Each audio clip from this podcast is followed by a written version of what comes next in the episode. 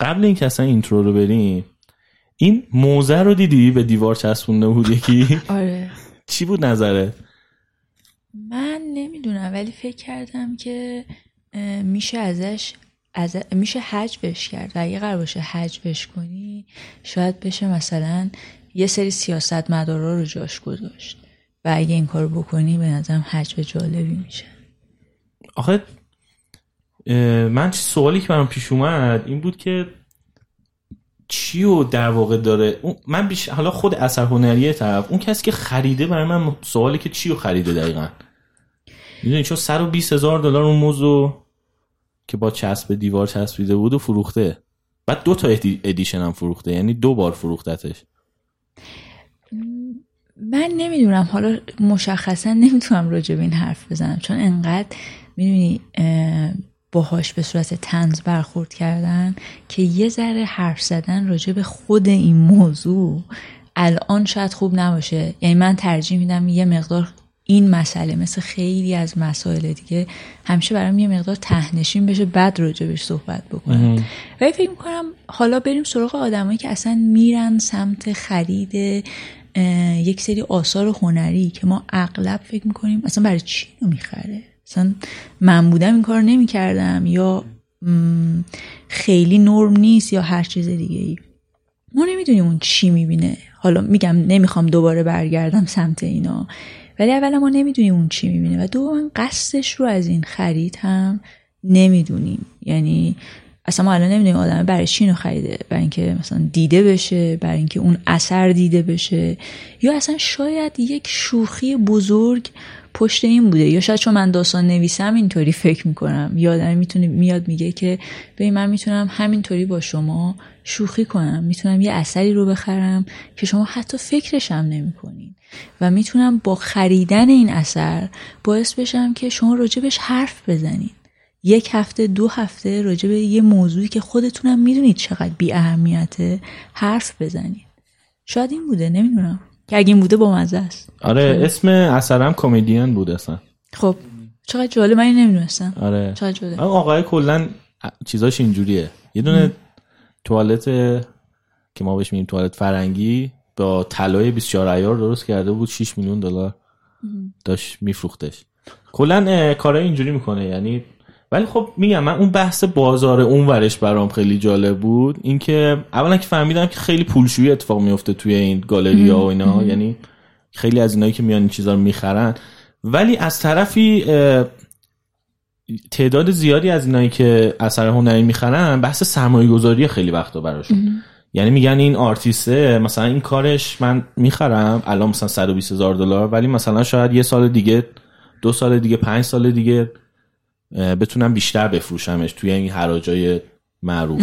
می‌دونی مثلا کارهای بنکسی رو خیلی ها می‌خرن نه برای اینکه پوز بدن. حالا پوزم میدن باشا ولی به خاطر این می‌خرن که ده سال دیگه ارزشش فکر می‌کنن مثلا انقدر میاد روش. آخه یعنی؟ بنکسی شاید اصلا قضیهش کامل فرق بکنه. بنکسی چون اون حالت مبارزه رو هم داره اصلا به نظرم روشش فرق می‌کنه با این روش. این روش می‌تونه مثلا ادامه اون روشی باشه که نمی‌دونم وارهول یا مثلا تو, تو اون سبک دیدیم. ولی بنکسی اون حالت مبارزه و اعتراضی که داره شاید تو خریدش بی تاثیر نباشه. که همون که حرف تو هم کاملا درسته. آره خیلی از اینا خریده میشه. مثلا یه همچین اثری یه همچین اثری مثلا من فکر می‌کنم اگه واقعا اون قصد پشتش باشه که بخواد حجب بکنه خرید آثار هنری رو حالا از بنکسی تا بقیه می‌تونه به این سمتی که میگی بره. یعنی کاملا یه همچین حرفی درسته به نظر. امیر تو نظری نری؟ من یه خورده راجع به این داستان هنری تجسمی این مدلی بیشتر ذهنم هم سمت اون پولشویی است هم سمت این که وقتی طرف این اثر رو می‌خره این موزه رو می‌خره اون چیزی که واسه خودش میشه تبلیغی که واسه خود اون آدمه که خریده میشه خیلی براش صرف داره. یعنی خیلی اسمش مطرح میشه تو خیلی موضوعات و این خودش باعث میشه که اون اثر واسش این ارزش داشته باشه. ولی کلا یه خورده این داستان هنرهای تجسمی اینجوری پست مدرن سرکاریه. آره یعنی از زمان مارسل دوشانش من باش مشکل دارم تا حالا. نمی نمی‌دونم چیزش نمی‌کنم. با داداییش کلا مشکل داری؟ مشکل چیه نمیفهممش به عنوان اثر هنری نمیفهممش. به عنوان اثر اعتراضی میفهممش به عنوان یه به عنوان یه اثری که می‌خواد یه حرفی بزنه و اون حرف رو می‌زنه میفهممش اما در قالب هنر در قالب هنر متوجهش نمیشم که چیه چرا اصلا ما اینو داریم به عنوان هنر می‌شناسیم. یعنی این صرفا برام یه نمایشه یه چجوری بگم یه اجراه که می‌خواد یه حرفی رو در لحظه بیان کنه و رد بشه. اگه بخواد همینو بگه چی؟ یعنی اگه بخواد بگه که هنر تبدیل شده به یه سوژه نمایشی و بخواد اونو اینطوری نشون بده. من خودم می‌خورد تو توی هنر سلیقتا کلاسیک دوستم. خب یعنی اون بخش کلاسیک همه هنرها رو هنوز که هنوز ارجح می‌دونم به این داستان پست مدرنیسم و همه این چیزا. برای همین میگم به عنوان هنر نمیفهممش و به عنوان اثر اعتراضی خب، به عنوان کسی که از فرهنگ ایران میاد نمی‌تونم درکش کنم. چون به نظرم برای ما اصلا اونو ساخته نمیشه. اون دوستمون اسمش هم یادم رفته اون که اون عکسی که از کوسه یه کوسه توی آکواریومه.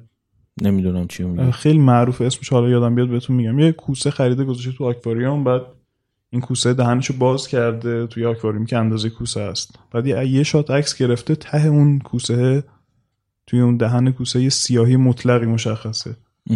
اونو به عنوان اثر هنری می‌فهمم. خب به خاطر جمله‌ای که خود اون آدمه تو اثر هنریش گفته. گفته که من می‌خواستم عکاس بشم ولی عکاسی با فلانی تموم شد.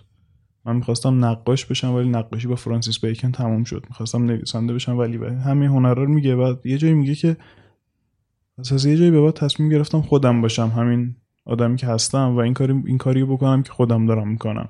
خب این نقض حرف خودش نیست؟ یعنی اینکه من تصمیم می‌گیرم خودم باشم با اینکه فکر می‌کنم اینا تموم شدن پس یعنی تموم نشدن نه دیگه میگه آثار هنری اون قالب های آثار هنری تموم شدن. یعنی تو اونا دیگه این چیزی که اون میگه من قبول ندارم. میگه قالب های آثار هنری تموم شدن هر کدومشون با یک کسی. و من می‌خوام این اینو توی قالب جدید تو قالب خودم دیمین هرست اگه اشتباه نگم اسمش میگه من می‌خوام تو قالب خودم حالا اینو مطرح کنم. این این نه نقاشیه نه عکاسیه نه هیچی هیچ این اون چیزیه که من دارم میگم. از این بابت یه خورده برام اون جالب میشه. آره ببین آخه یه وقت هستش که تو یه تابلو نقاشی می‌کشی. خود تابلو توی خودش می‌دونی درون متنی یه چیزی رو یا داره روایت می‌کنه یا یه حرفی می‌زنه می‌تونی خود اونو تحلیل کنی. یه وقت هست نه یه چیزی به خودی خود بیارزشه مثل اون موزه که به با چسب دیوار چسبیده.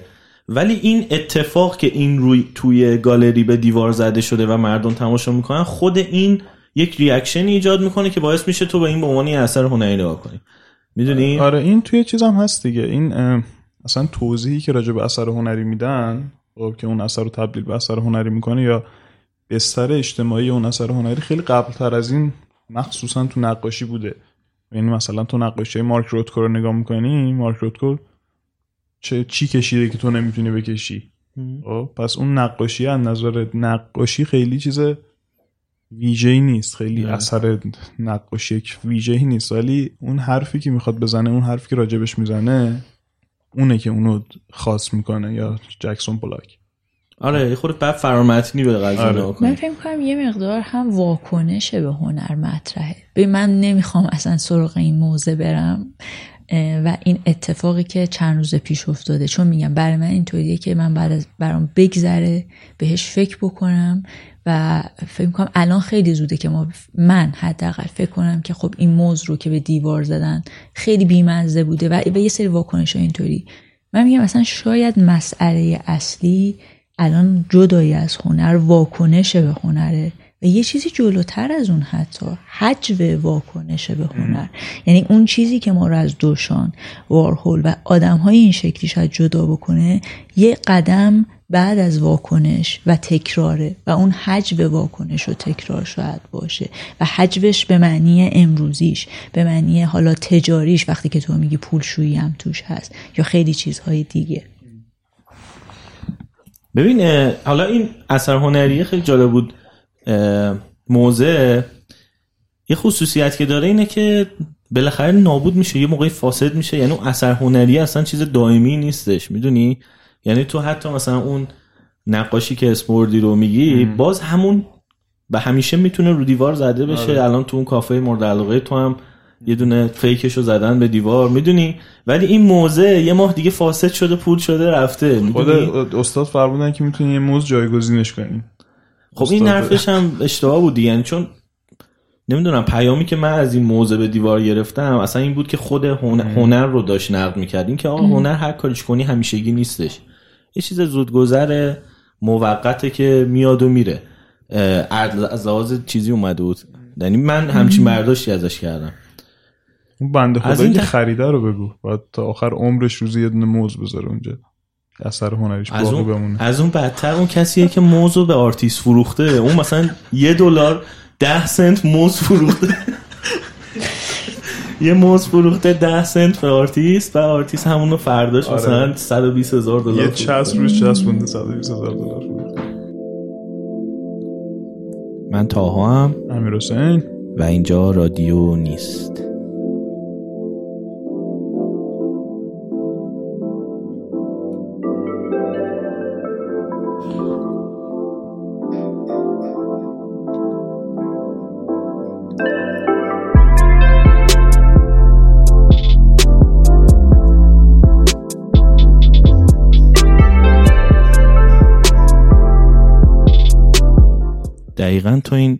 اینترو رو شروع می‌کنی اینا شروع می‌کنن به چکش زدن و دریل زدن و اینم یه اثر هنری. آره. امروز مهمون داریم. آیدا مرادی آهنی نویسنده شهرهای گم شده رو نوشتن و گلف روی بارود پونز روی دم گربه. این دوتای بعدی که گفتم مجموعه داستانه. نه فقط پونز روی دم آه، آره. گربه داستان. گلف روی بارود رمان اولته رمان اولت امیر اصلا اون اول که شروع کردیم می‌گفت بعد آیدا مرادی آهنی بیاریم. دقیقا توضیح بده که چرا دوش انقدر مشتاق بودی باش حرف بزنی. اینکه چرا من گفتم آیدا حتما باید بیاد به خاطر این بود که من دقیقا هفت شیش 97 گلف روی باروتو خوندم. چون من پایین کتابم تاریخ می‌زنم که کی تموم شد این کتاب. اونو خوندم و یه چیز شدم که چه یه چیز متفاوتی خوندم. توی ادبیات فارسی و نداریم اینجوری. من تقریبا همه آثار ادبیات فارسی رو دنبال می‌کنم. یعنی خیلی کم پیش میاد که نویسنده ایرانی بنویسه و من نخونده باشم همون بروز و معمولا آخر کتاب اینجوری هم که ای بابا. آره. آخر کتاب معمولا اینجوری هم که ای بابا چرا مثلا؟ این چرا اصلا این نوشتی؟ چرا این کار کردی؟ ولی وقتی این کتاب خوندم گفتم که خب حالا یه داستان متفاوت داریم یه بیان متفاوت داریم یه شیوه نگارشی متفاوت داریم. بعد رفتم حالا اسمتو سرچ کردم پیدا کردم که خب یه رمان دیگه هم جدیدتر نوشته شهرهای گم شده فلان. و وقتی که رفتم اونو خوندم دیگه خب مطمئن شدم که حالا با یه کسی طرفم که یه جور دیگه ای داره می‌نویسه. یه جوری داره می‌نویسه که قبل اون ایرانیا ننوشتن به نظر من. حالا کاملا هم می‌تونم توضیحش بدم که چرا. ولی یه خورده خود توضیح بده که این شیوه نگارشی این شیوه روایت داستان آه اینم بگم که بیشتر از همه چی تو رمانای تو این شیوه روایتی داستان و قصه گویی بود که منو جذب کرد و برام جذاب بود. یه خورده به اون بگو که اصلا چی شد به این شیوه نگارشی رسیدی؟ چون از پونز روی دم گربه تغییر کرد توی چیز. این نظر منه. تغییر کرد نسبت به گلف روی باروت. تو گلف روی باروت یه چیز کاملتری شد و تو شهرهای گم شده حالا همون تکمیل شد. ببین من فکر می‌کنم اون چیزی که بهش اسمشو می‌ذاری تفاوت یا توی این سالها حداقل در مورد این دوتا کار شنیدم که متفاوته یا اونو متفاوت دیدن اولیش می‌تونم بگم همون جریان قصه داشتنه. چون برای من مهمه. وقتی دارم وارد یه جهانی میشم و با یه آدمایی طرف هستم اول اول اون آدما تو چه شرایطی قرار دارن؟ مثلا وقتی گلف رو شروع می کردم اصلا از شرایط آدم ها شروع کردم شرایط اون آدم شروع کردم. و اینکه فکر کردم این آدم وقتی درگیر چنین قصه میشه کجا قراره بره؟ چه اتفاقایی قراره براش بیفته؟ این قصه اینجا هی ارزشش برام بیشتر و بیشتر شد. شاید اولش فکر نمی‌کردم قرار این همه توی یه هزار توی از قصه ببرمش. ولی هرچی جلوتر رفتم خود قصه خیلی نزدیکتر شد بهم و فکر کردم که روایت یعنی فقط روایت درونی نیست. چون چیزی که سالها مثلا ممکن تو ادبیات ما تو یکی دو دهه خیلی غالب بوده روایت ذهن هستش.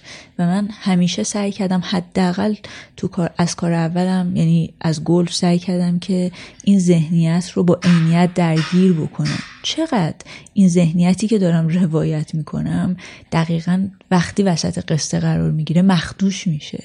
اصلا, اصلا کجاها قصه می‌تونه طوری بیاد رو ذهن راوی بگم. راوی و شخصی اصلا شخصیت اصلی بگم.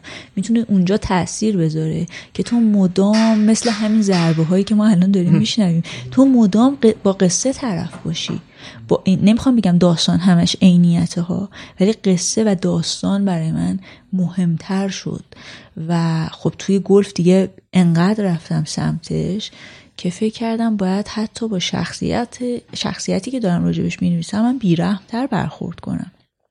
برای من توی گلف روی باروت اینطوری بود که شخصیت با یه شرایط خوب شروع می‌کنه وارد یه بحرانی میشه و واقعا در انتها سعی کردم به بدترین قسمت زندگیش که می‌تونه بخوره برخورد بکنه.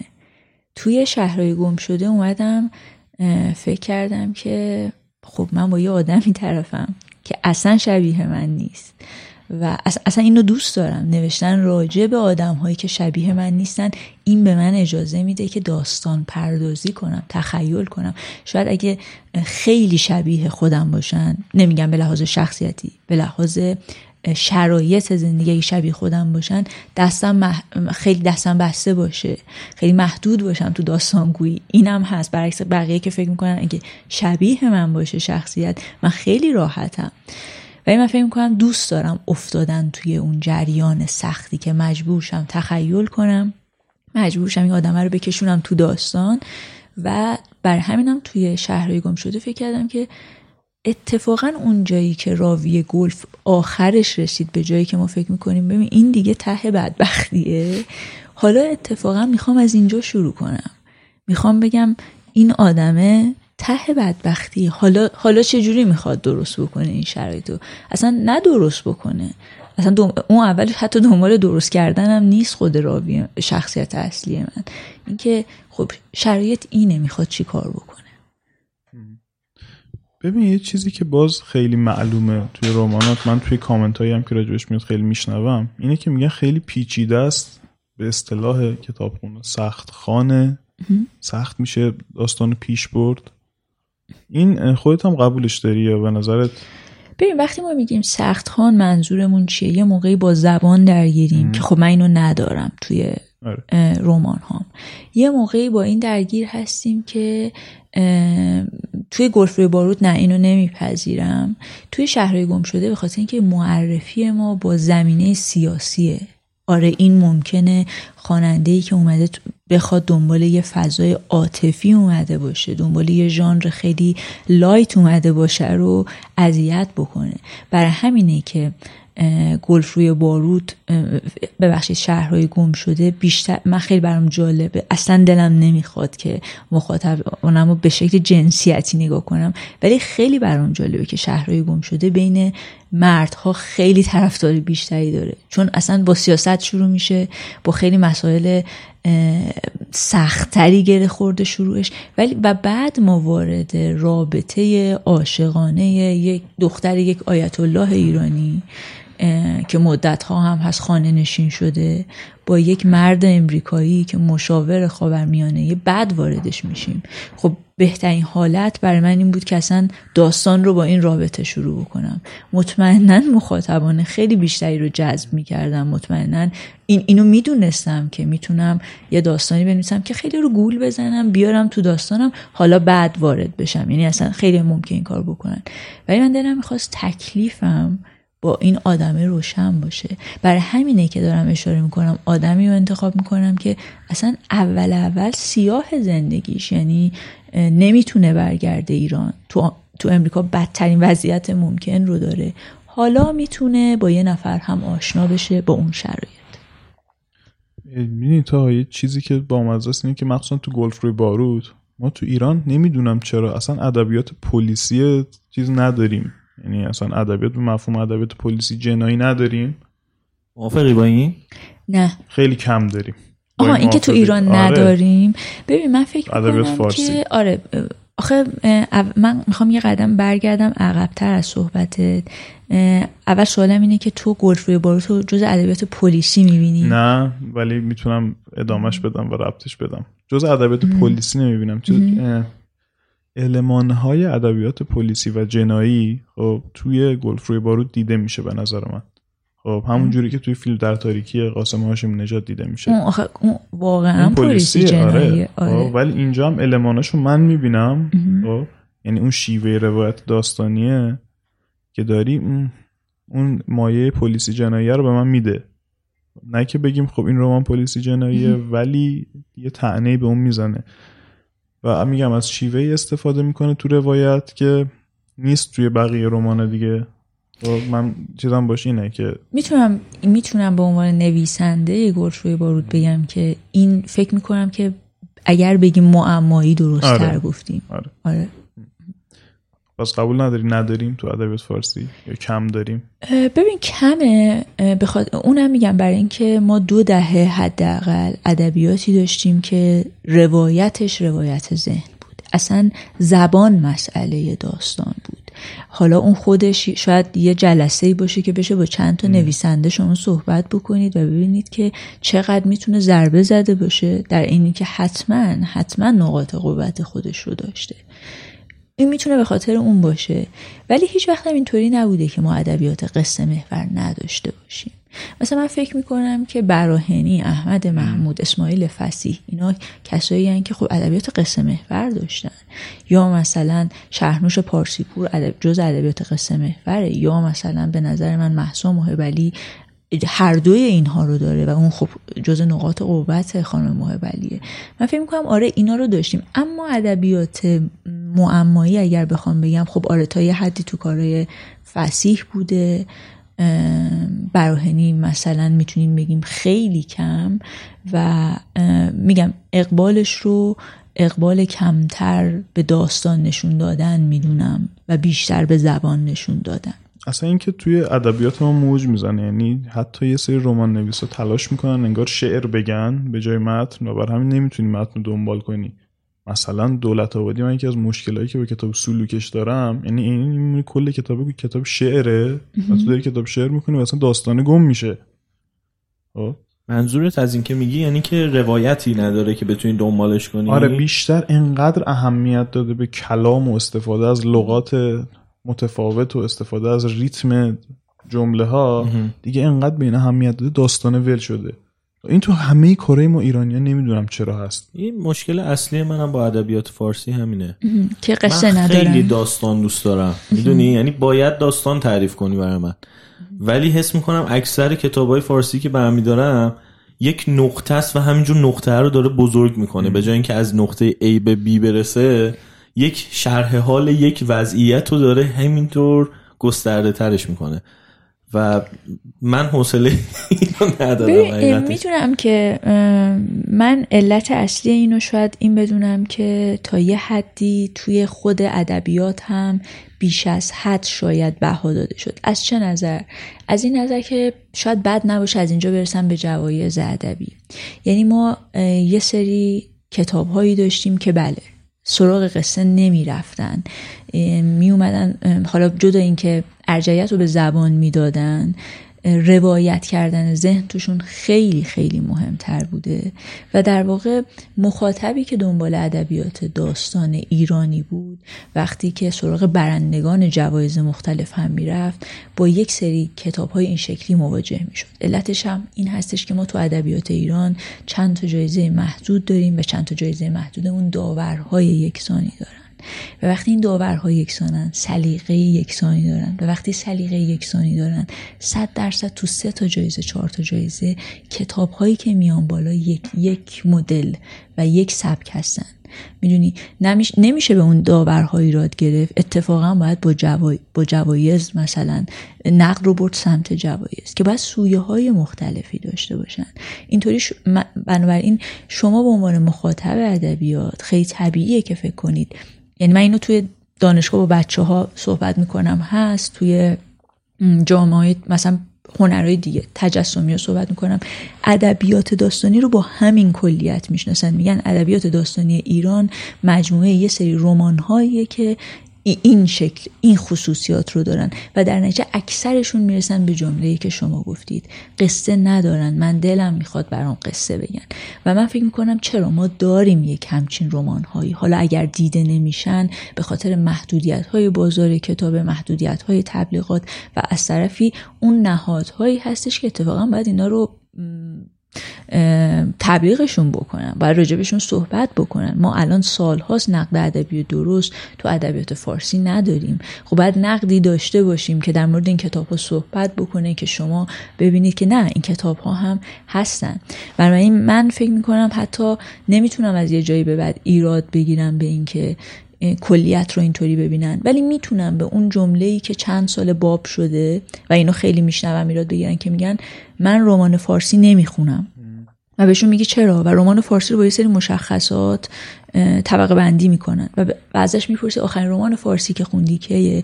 مثلا واسه زمانیه که میگه آخرین برنده جایزه گلشیری رو خوندم. خب خیلی قبله.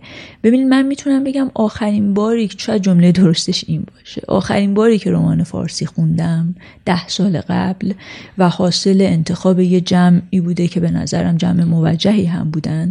نتونسته اون رمان فارسی. نیازی که من دارم.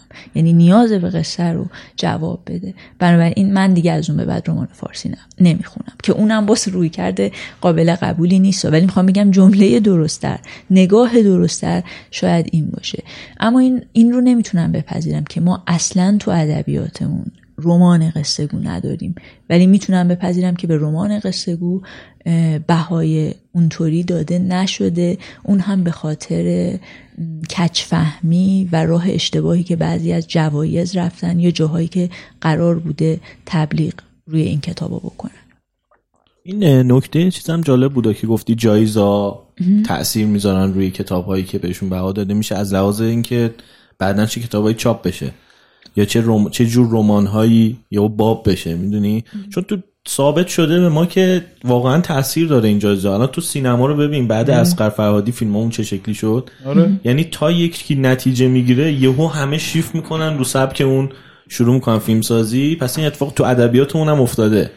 ببین یه،, یه فرقی هست و متاسفانه باید بگیم یا خوشبختانه الانم توضیح میدم. اینه که از یک جایی به بعد اتفاقا جوایز ما به خاطر همین مشکلاتی که بخشیش رو گفتم تو, تو جواب سوال قبلی اعتبارشون رو پیش مخاطبان دست دادن. بله هنوز هم اگر یه جای توی سینما یه فیلمی جایزه می‌گیره روی معیارای اون بقیه میرن فیلم می‌سازن.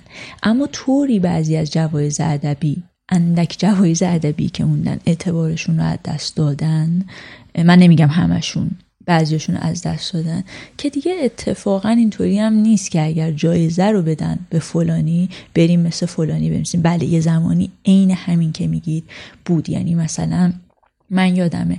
رمان خانم سارا سالار رمان فریبا وفی جایزه می‌گرفت و بعد از اون خیلی ها که اکثرشون هم مثلا نویسندگان نسل جدید بودن سعی می‌کردن با همون سبک بنویسن. اتفاقا می نوشتن اتفاقا چاپ هم می‌شد و بعد دیگه اقبالی به اونها نشون داده نشد.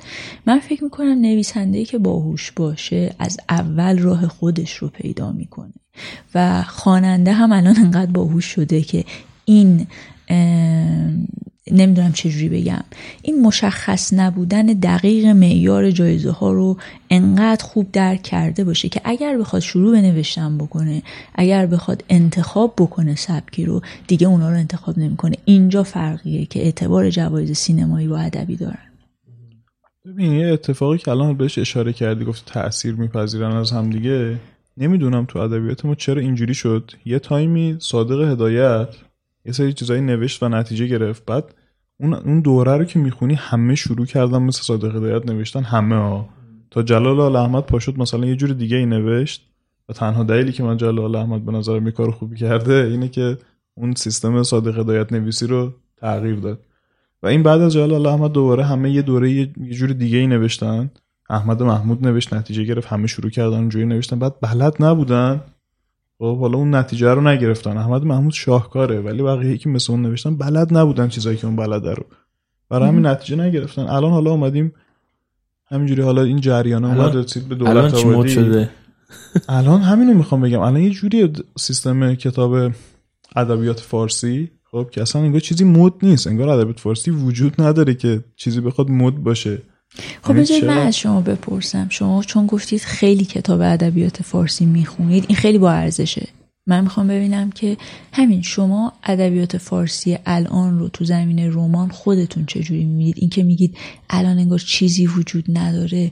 چی شد که به این نتیجه رسیدین؟ چیزی وجود نداره. نه بحث این که چیز وجود نداره نیست. بحث اینه که اون چیزی هم که وجود داره به دید کسی نمی‌رسه. چرا؟ خب چه چون تیراژ اون پایینه چون مخاطبش اومده پایین چون مردم کتاب نمی‌خونن. اصلا یکی از چیزایی هم که می‌خوام بپرسم اینه که چه اتفاقی برای ادبیات فارسی افتاده که انقدر ریزش مخاطب؟ یعنی واقعا 500 تا چاپ شوخیه. یعنی وقتی شما کتاب چاپ می‌کنی 500 نسخه و این به سختی میره چاپ دوم و 500 نسخه دیگه یعنی هزار نفر از 80 میلیون نفر من نمی‌دونم مثلا چرا؟ یعنی این اتفاقه این باعث میشه حتی اگه چیز خوبی هم بنویسین شنیده نشه اون حرفه اون خونده نشه اون کتابه. برای همینه که میگم ادبیات فارسی یه مشکل اینجوری داره. و یه مشکل اساسی تری که من توش می‌بینم همون مشکلی که ما تو سینمامون داریم همون مشکل داره که تقریبا تو همه زندگیمون داریم. اون همینه که ما یه چیزی رو سفت میچسبیم خب؟ یه چیز دیگه در میره. مثلا چی؟ خب؟ ببین مثلا تو ادبیات بگی. آره غیبت نکنم خیلی کاش سر نویسنده ولی رمان می نویسن من خودم این این سبک رمان خیلی دوست دارم که شهر رو برای من توصیف کنه. یعنی مثلا من با رمانه بتونم تو تهران قدم بزنم. خب؟ حالا بعدا شاید اسم نویسندهشو گفتم.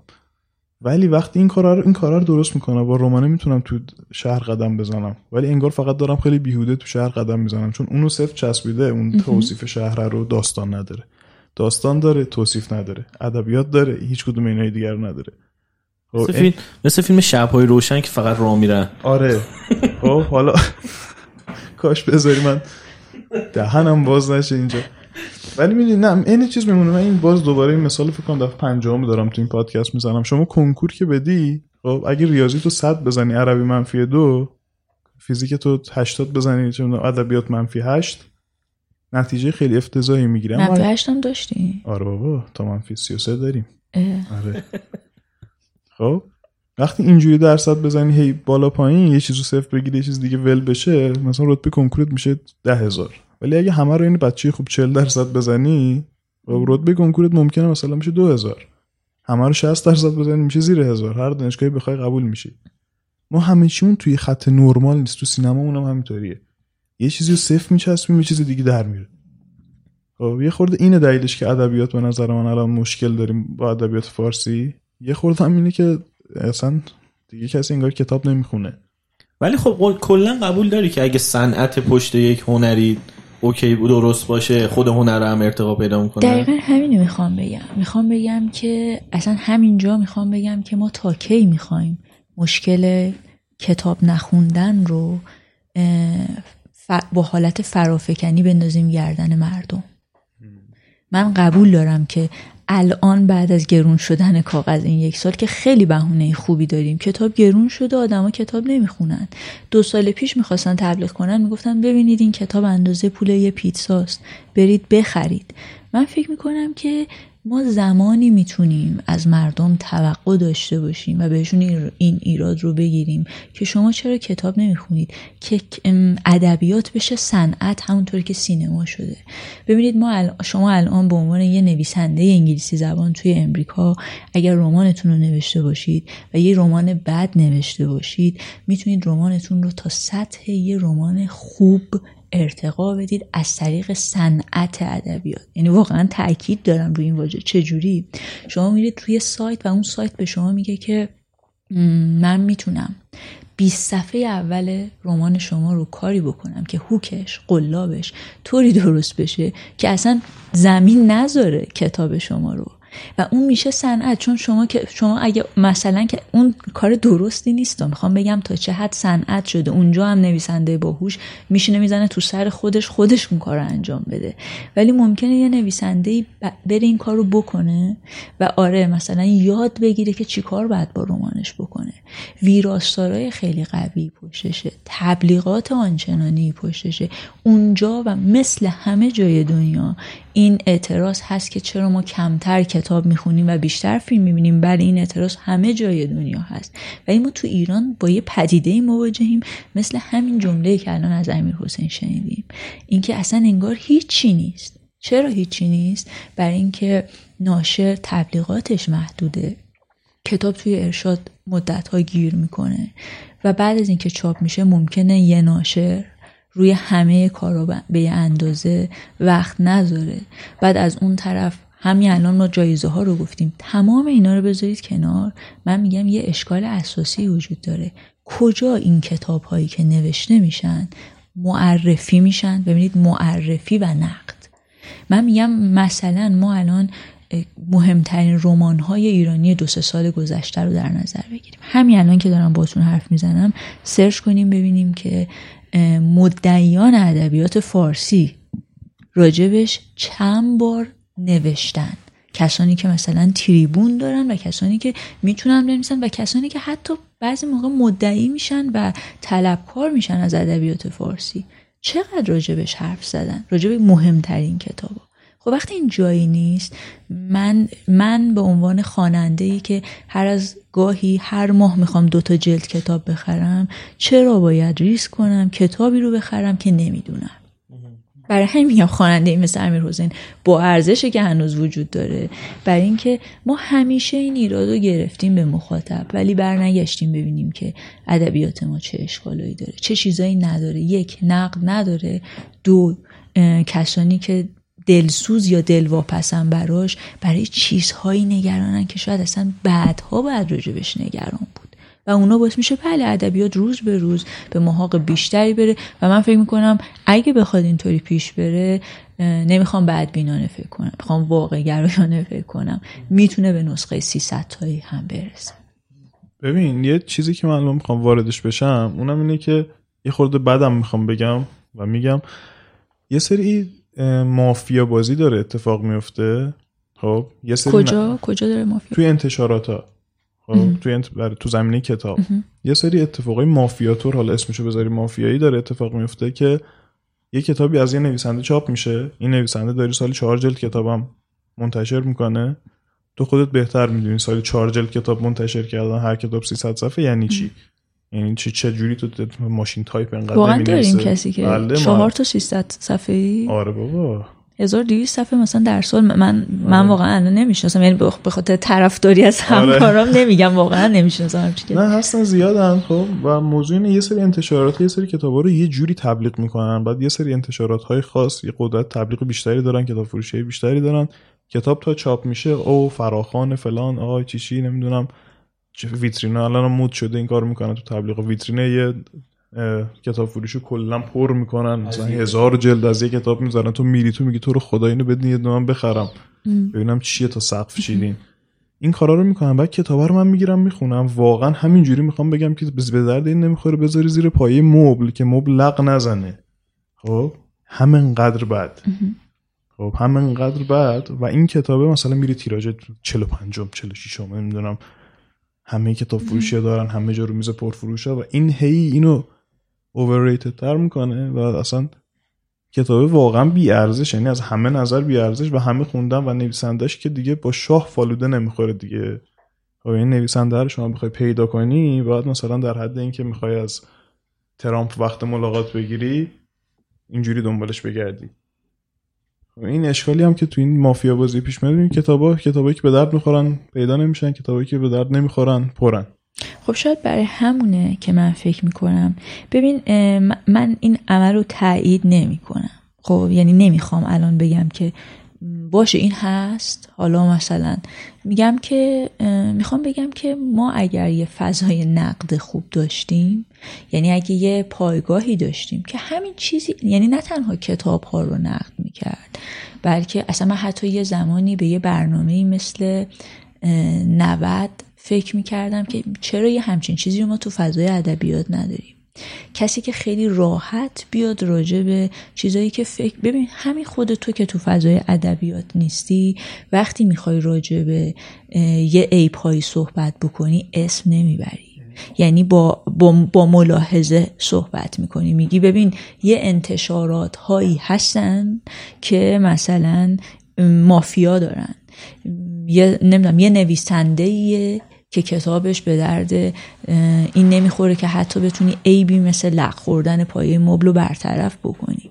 من میگم اگه یه پایگاهی باشه که هم کتاب ها رو نه به لحاظ ادبی و درست نقد بکنه حتی اون کتابی که هزار جلد پشت شیشه است ممکنه دیگه فروش نره. می‌دونی خانه از پای بست ویران است حکایت ماست. خب منتقدای ادبیمون دارن از همون انتشارات ها پول می‌گیرن و همون نقدی رو می‌نویسن که اونا می‌خوان. هزار تا مثال می‌تونم بزنم بعد نمی‌دونم بزرگان ادبیاتمون بعضا پشت کسایی در میان که باز وصلن به همون جریانه و همه اینا داره دست به دست همدیگه میده که اصلا منتقد ادبی که بخواد درست نقد کنه دیده نشه خونده نشه. ما الان مثلا ببین من با این نقد یه سری جریان نقدی هم تو ایران را افتاد که من واقعا باش مخالفم. اینکه شروع کنید توهین کردن به یه جنایی. الان ما داریم. مثلا یه دفعه یه نشر رو یه داور رو یه جایزه رو می‌ذاره و شروع می‌کنه بهش توهین کردن. خود من امکان نداری نقد رو بخونم. همین الانم اسم می‌برم. پایگاه اقلیت. داره نقد ممکن حالا پس فردا یه چیزی هم بنویسه ولی من اصلا نمیترسم چون نقدا نقدای درستی نیست. چون مثلا اون شیوه نقد رو نمیپسندم. شما اصلا حق ندارید به کسی توهین کنید. می‌تونید تحلیل کنید. ولی این حق توهین کردن رو کسی نداره. برای همین هم هست صدا شنیده نشده. یعنی الان شاید شنونده شما بگن که پایگاه نقد اقلیت و برن مثلا سرچ بکنن و ببینن بله مثلا چند تا آدمن که هر از گاهی با یه نشری کار کردن هر از گاهی منافعشون با اون نشر میزون نبوده و شروع کردن بهش توهین کردن و الان دارن این کار می‌کنن. چون منافعشون دیگه با نشر سابق نمی‌خوره. شروع کردن به اون نشر توهین کردن و شروع کردن موضع گرفتن. اونم چارش نیست. یعنی چارش یه میگم شاید مثلا حتی شما میگید یه سری منتقدامون دارن با ناشرها کار می‌کنن و اینو من میپذیرم. شاید چارش اینه که اصلا کسایی که نقد می‌کنن همین نویسنده نباشن. بعدیش اینه که ما منتقد و خبرنگار و نویسنده اون از یه جایی به بعد یکی شدن. من برای چی حوزم رو اصلا یه جای جدا کردم؟ گفتم اگه قرار نقد بنویسم ترجیح میدم که راجع به فیلم های سینمایی بنویسم. که اونم خیلی جالب بود و مثلا برای سینمای هنر رو تجربه می نوشتیم بعد کارگردانه ناراحت می شد مثلا گفت چرا بد نوشتین؟ یا اونجا هم اتفاقا من دیدم فایده نداره. رفتم سراغ نقد نوشتن روی فیلم های غیر ایرانی و اینکه دیدم خیلی از فیلم های هنر رو تجربه که میاد خب فیلم های اصلا قابل قبولی نیستن. یعنی حتی استاندارد نیستن اون اندازه که شما بشینید تماشا بکنید و این نقدها رو هم نمیپذیرن. باز وضع سینما خیلی خیلی بهتره. اما ادبیات به شدت محتاج یه پایگاه نقد منصفانه است و میگم خیلی هم نکته خوبی بود این نکته که بهش اشاره کردی اینکه منتقدا شاید اصلا نباید نویسنده باشه. آره یعنی مثلا این نمونه منتقد سینمایی که فیلمساز باشه. خب؟ یعنی یا جرئت نمی‌کنه نقد کنه چون پس فردا میگم فیلم خودت فلان. یا مثلا از یک به یکی نون قرض میده که نون پس بگیره. دقیقا. تو این جریانی میفته واسه نقدش ارزشی نداره. و این اتفاقیه که داره واسه نقدای ما میفته. یه خوردم کلا ما لوسیم نمی‌دونم چرا. باز. یعنی به هر کی نقد می‌کنی میگه مثلا آقا منو خودت یه فیلمسازی نقد کردیم چقدر به اون دریوری گفتن؟ که نه فلانی فیلمساز برجسته. خب بیا به من نشون بده یه پلان از فیلم فلانی که مثلا کارگردانی بلده. خب بیا نشون بده ما با هم حرف بزنیم. چرا؟ بی خودی اصلا شلوغ می‌کنی. و توی نقد ادبیات هم همجوری کافی به یکی به جای شما بگی تو. و حالا بیا جمعش کن دیگه. خب برای همین میگم یه پایگاه معتبری باشه دیگه اینکه حالا دو تا نویسنده اعتراض کنن. و این نویسنده سوم صد درصد. ببین با نوشتن نقدا مشخصه که این آدما جهتگیری ندارن. اینا دارن یه سری کتاب رو نقد می‌کنن و اتفاقا سرمایه هم پشتش هست و کارشون رو دارن می‌کنن و قصد تخریب هیچ نشر رو هیچ نویسنده ای رو هم ندارن. اتفاقا از یه نشر کتاب خوبش رو معرفی می‌کنن کتاب بعدش رو هم معرفی می‌کنن. ایراداشون رو به یه کتاب میگن نقاط قوتش رو هم. یعنی همون چیزی که اصلا ذات نقد هستش. داره, داره کارش رو می‌کنه. یعنی بعد من مطمئنم بعد از یه مدت وقتی بیطرفانه بودنش و منصف بودنش مشخص بشه خود نویسنده ها حالا حتی بهشون بر بخوره اصلا مهم نیست که به کسی بر می‌خوره. اینو میپذیرن. ببین هم حرفای تو رو موافقم هم حرفای آیدا رو. ولی به نظر من دلیلی که این اتفاق میفته ببین دو تا چیز نقد رو از بین می‌بره به نظر من توی صنعتی. یکی کوچیک بودن صنعته یعنی ما مشکل ادبیاتمون اینه که انقدر صنعتش کوچیکه. صنعت نیست. اصلا آره اصلا اشتباه دارم میگم. نشده. صنعت نشده. همون همون چیزی که هست. خب حالا تو گیومه بذار بگم صنعت. باشه. بازار. بازار.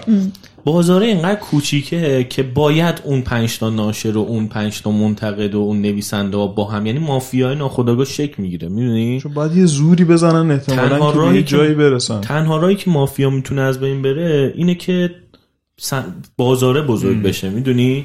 که الان مثلا ببین آمازون مثلا تو کتاب این کارو کرد دیگه می‌دونی؟ یعنی با وجود self publishing و آمازون و اینا الان یه اتفاقی افتاده اینه که آقا اون ناشرای گنده لازم نیست باشن تا تو بتونی کتاب تو چاپ کنی من موفق بشی.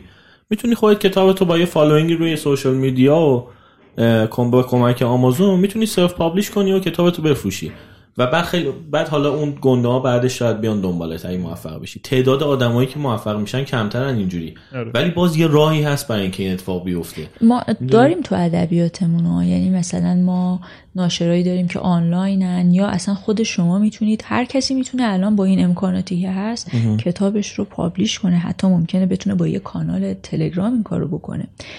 اما ما وقتی مخاطب ادبیاتمون تو سطح نسخه های فیزیکی کتاب انقدر کمه شاید انقدر راحت نباشه که بتونیم همچین مقایسه کنیم. بگیم با من فکر می‌کنم همچنان فکر می‌کنم اگه قرار صنعت بشه باید روی همین بخش فیزیکی که داریم متمرکز بشیم و اگه قرار چیزی صنعت بشه اول اینه اول رو این کار بکنیم. بعد آره اون اونا میشه قدم بعدی. اینکه اون موقع بریم سراغ ادبیات آنلاین. اون موقع بریم سراغ اینکه هر کسی می‌تونه کتاب خودش رو منتشر بکنه و مخاطبهای خودش رو پیدا بکنه.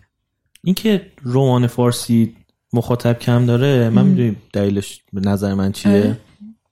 تو گفتی نظر تو راجع به این قضیه؟ گفتی چرا فکر می‌کنی مخاطب کم داره؟ من آره آره تقریبا اون قسمت نقدی که گفتم یعنی که میگم نقد نیست و گفتم که اصلا نباید اینو ایرادش رو از م...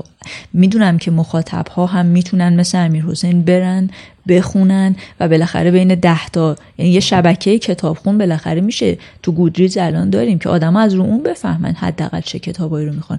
اون تشکیل نمیشه و این ایراد به مخاطب ها هست. اما قبل از اون من این ایراد رو از خود فضای ادبیات فارسی می‌دونم. به نظر من دلیلش اینه که هیچ وقت کتاب خوندن انترتینمنت نشد تو ایران. آره همیشه؟ کار فاخری بود. یعنی همیشه کار فاخری بود. و اینکه ببین الان صنعت کتاب مثلا آمریکا و کانادا رو نگاه کنی واقعا جزی از انترتینمنتشونه. یعنی یه سری از رمانا حالا بسته به ژانرهای مختلف. واقعا در کنار فیلم های سینمایی یعنی از لحاظ اینکه صرفا برای خوشگذرانی میخونیش. می‌دونی؟ درگیرت می‌کنی. یه داستانیه که دوست داری هی چیز دیگه چی میگن؟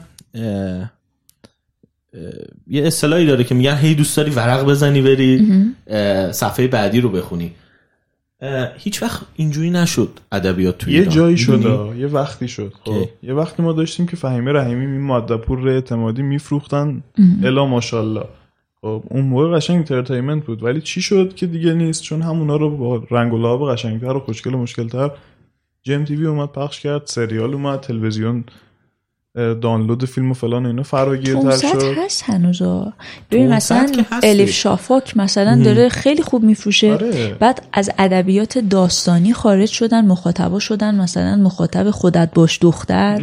نمی‌دونم مثلا نمی‌دونم این کتابی که آقای فردوسی پور ترجمه کرد از این کتابای انگیزشی و... نه نه نه فوتبال نه. اون یکی.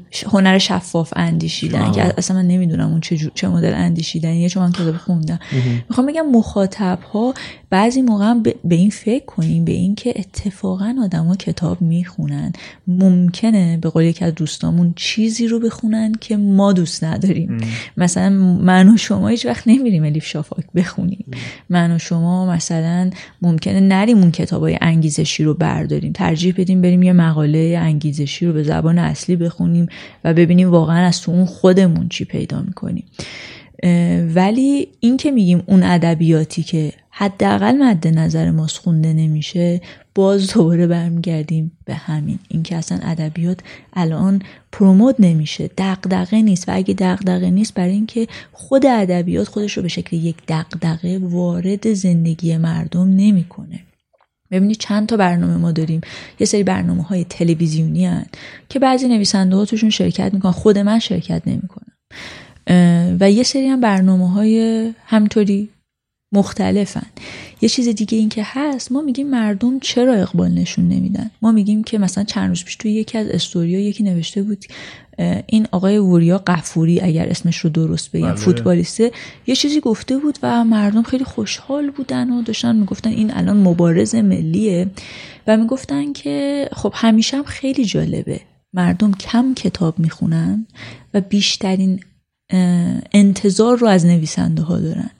مثلا می‌گفتن که خب ما دیگه الان میلان کنرا که نداریم که. وریا قفوری باید حرف بزنه ما میلان کنرا نداریم. چون جامعهمون اون جامعه نیست. چون جامعه ما مدیاشو عوض کرده. چون جامعه ما الان چشمش به اینه که مثلا حمید فرخ نژاد چه بیانیه سیاسی میده چه لکچر سیاسی با یه کامنت میده و اون رو هی شیر کنن. من اصلا سوالم اینه که بازم میگم بازم تاکید می‌کنم. من ایراد رو از مخاطب در درجه اول بر میدارم و می‌ذارم رو فضای ادبیات. اما اینجا روی صحبت هم مخاطب ادبیه. مخاطب ادبی چقدر برای ادبیات دلش سوخته که حالا ازش طلبکار هم هست؟ میگم طلبکار چون طلبکاره. برای اینکه مثلا از چه لحاظ؟ مثلا از این لحاظ که چرا نویسنده حرف نمی‌زنن. نویسنده دارن حرف می‌زنن. یعنی تو صفحه هاشون برید همشون دارن حرف می‌زنن. ولی کی مثلا چند مردم مثلا به نویسنده ها توجه کردن؟ برای اینکه مردم منتظرن ببینن مثلا فلان بازیگر درجه چهار سینما چی میگه و اون رو هی شیر می‌کنن. و بنابراین دیگه شما اصلا یا مثلا بیایم مثلا سر این صحبت کنیم که وقتی یه فیلمی توقیف میشه چقدر این حرکت قشنگه که هممون راجبش صحبت می‌کنیم که نباید این فیلم توقیف بشه. مثلا نباید فلان فوتبالیست این اتفاقا براش بیفته. به خاطر مثلا موی بلندش و به خاطر تتوش مثلا شما دارین فلان کارو می‌کنین. این خیلی خوبه.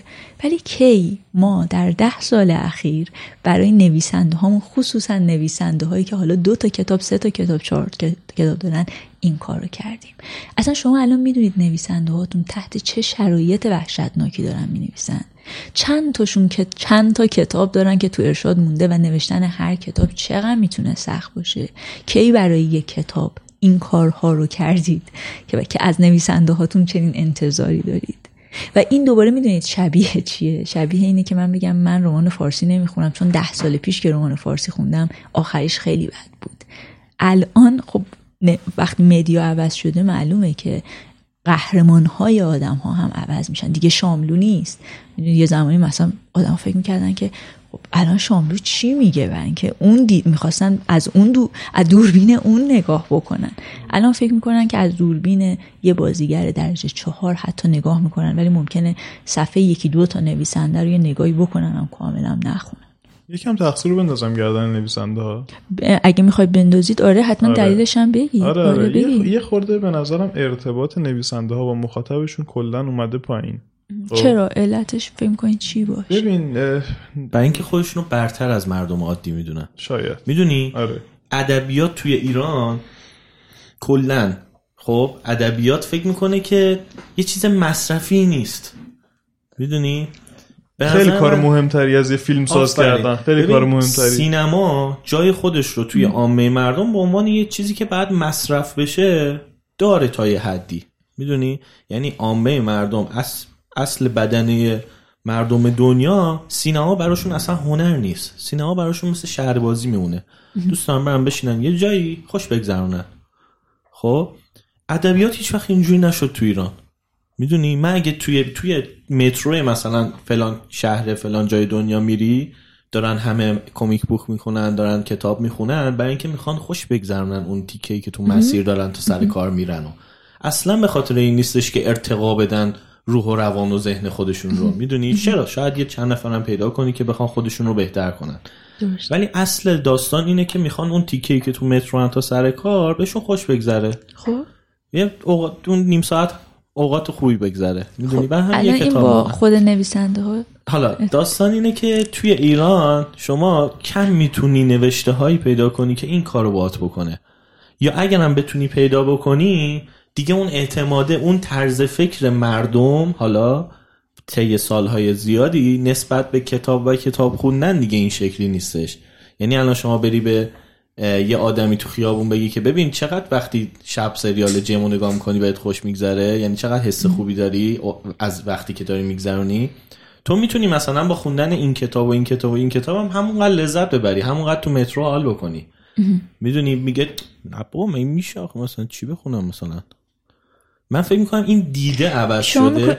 حالا نمیگم فقط هم تقصیر نویسنده هاست. من میگم کل این گرده گرده این بازاره که این اتفاق براش افتاده. یعنی, یعنی شما دارید میگین که ما ادبیات حالا نمی‌خوام اسمشو بذارم مصرفی. ادبیات سرگرم کننده توی زمینه ادبیات فارسی چون نداریم ازش این استنباط میشه که نویسنده ها خودشون رو جدا از مردم می‌دونن و به خاطر همین این ارتباط ضعیف میشه و چون این ارتباط ضعیف میشه مخاطب کمتر میره اصلا سراغ نویسنده من یعنی میگم اکثر نویسنده های ایرانی وقتی می‌خوان کتاب بنویسن به این فکر نمی‌کنن که کسی که می‌خواد این کتاب بخونه من باید یه جوری بنویسم که هی بخواد برگردونه تا آخر داستان رو بره و بهش خوش بگذره.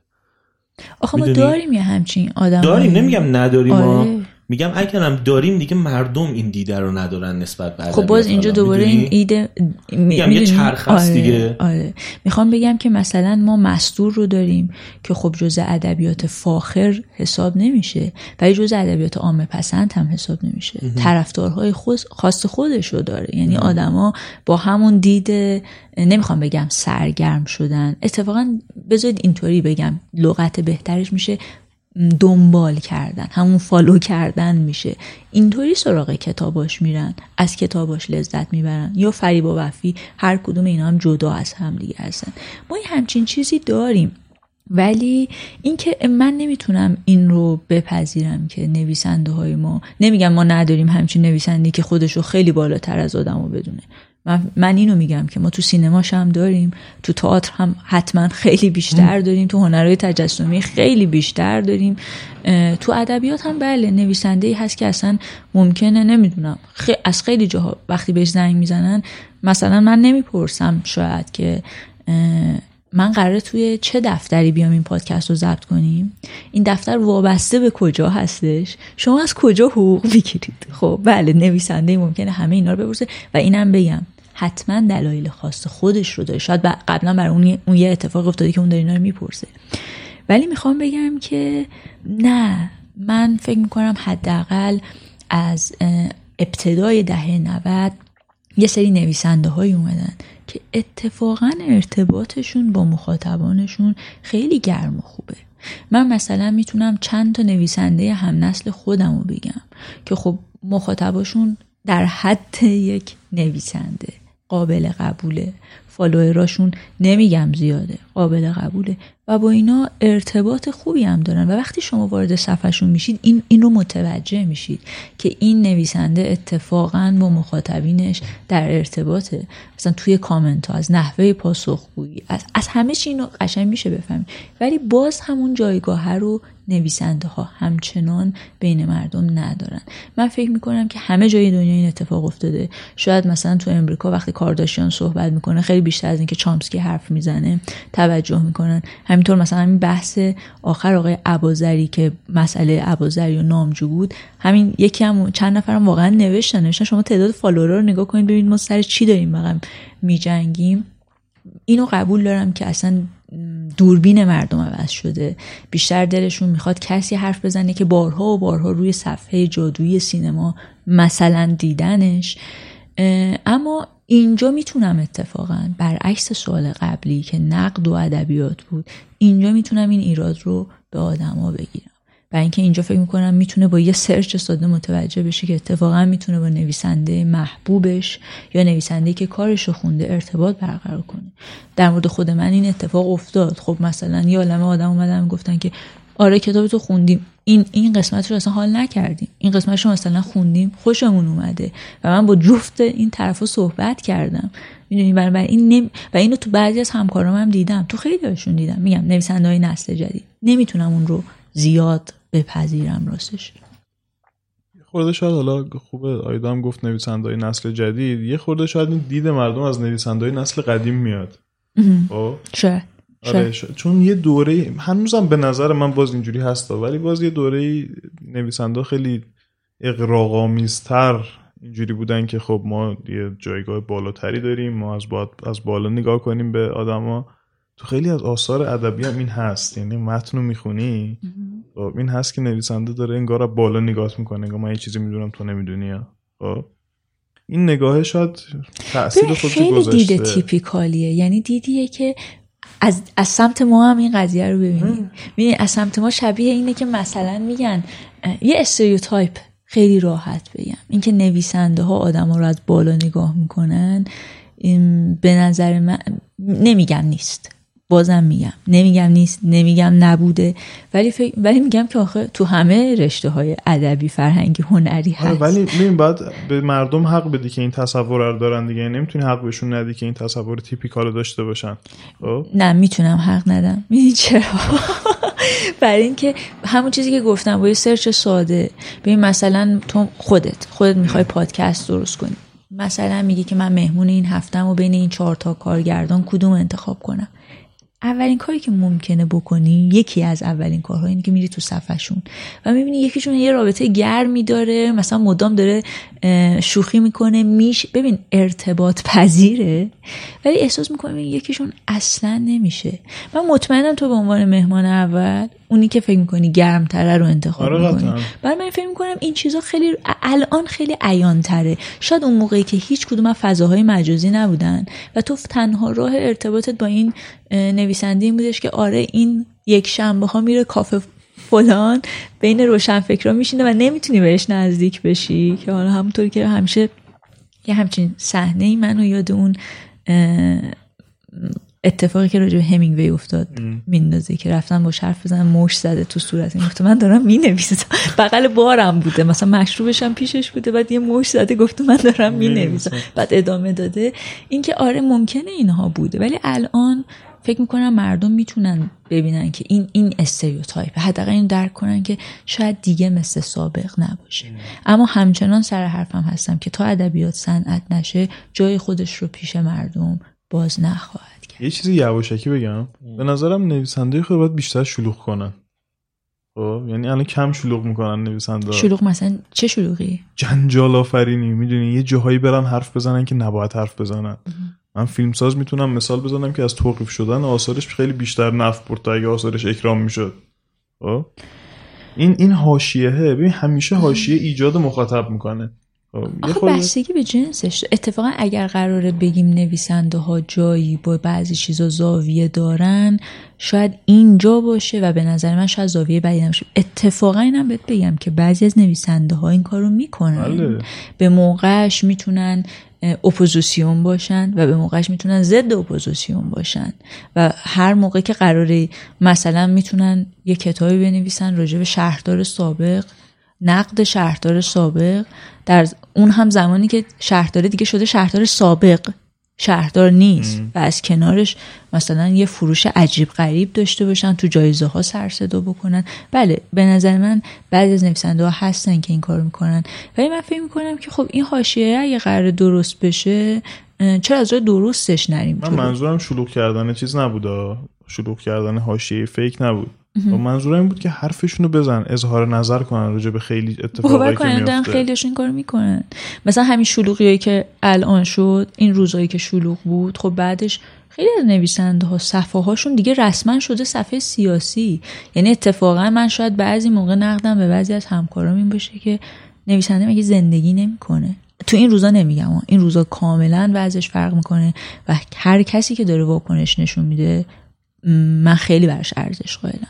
من دارم مثلا راجع به یک سال قبل دو سال قبل میگم که میگم نویسنده باید زندگی کنه. نویسنده اگه زندگی نه یعنی من خودم اگه برم تو صفحه یه نویسنده ای و رنگ زندگی نبینم فکر می‌کنم که خب این کتاباش چی می‌تونه؟ اصلا این راجبش چی می‌تونه بنویسه؟ و بنابراین فکر می‌کنم آره این کارو می‌کنن. منتها همون چیزی که بهت گفتم. دیگه آدم آره نمی‌رسه. آره. نمی‌دونم چه کار میشه کرد. من فکر می‌کنم شاید بر همینه که پیش خودم می‌گفتم یه برنامه مثلا مثل 90 وقتی که پای همه چی رو می‌کشه وسط و خیلی بیرحمانه و در اوج تنز راجع به چیزایی که می‌خواد حرف می‌زنه و صداقت هم خیلی موقع داره شاید برای ادبیات لازم باشه و اون موقع این, این اتفاقی که تو میگی میفته ولی بهت حق میدم که فکر کنی که نیست همچین چیزی.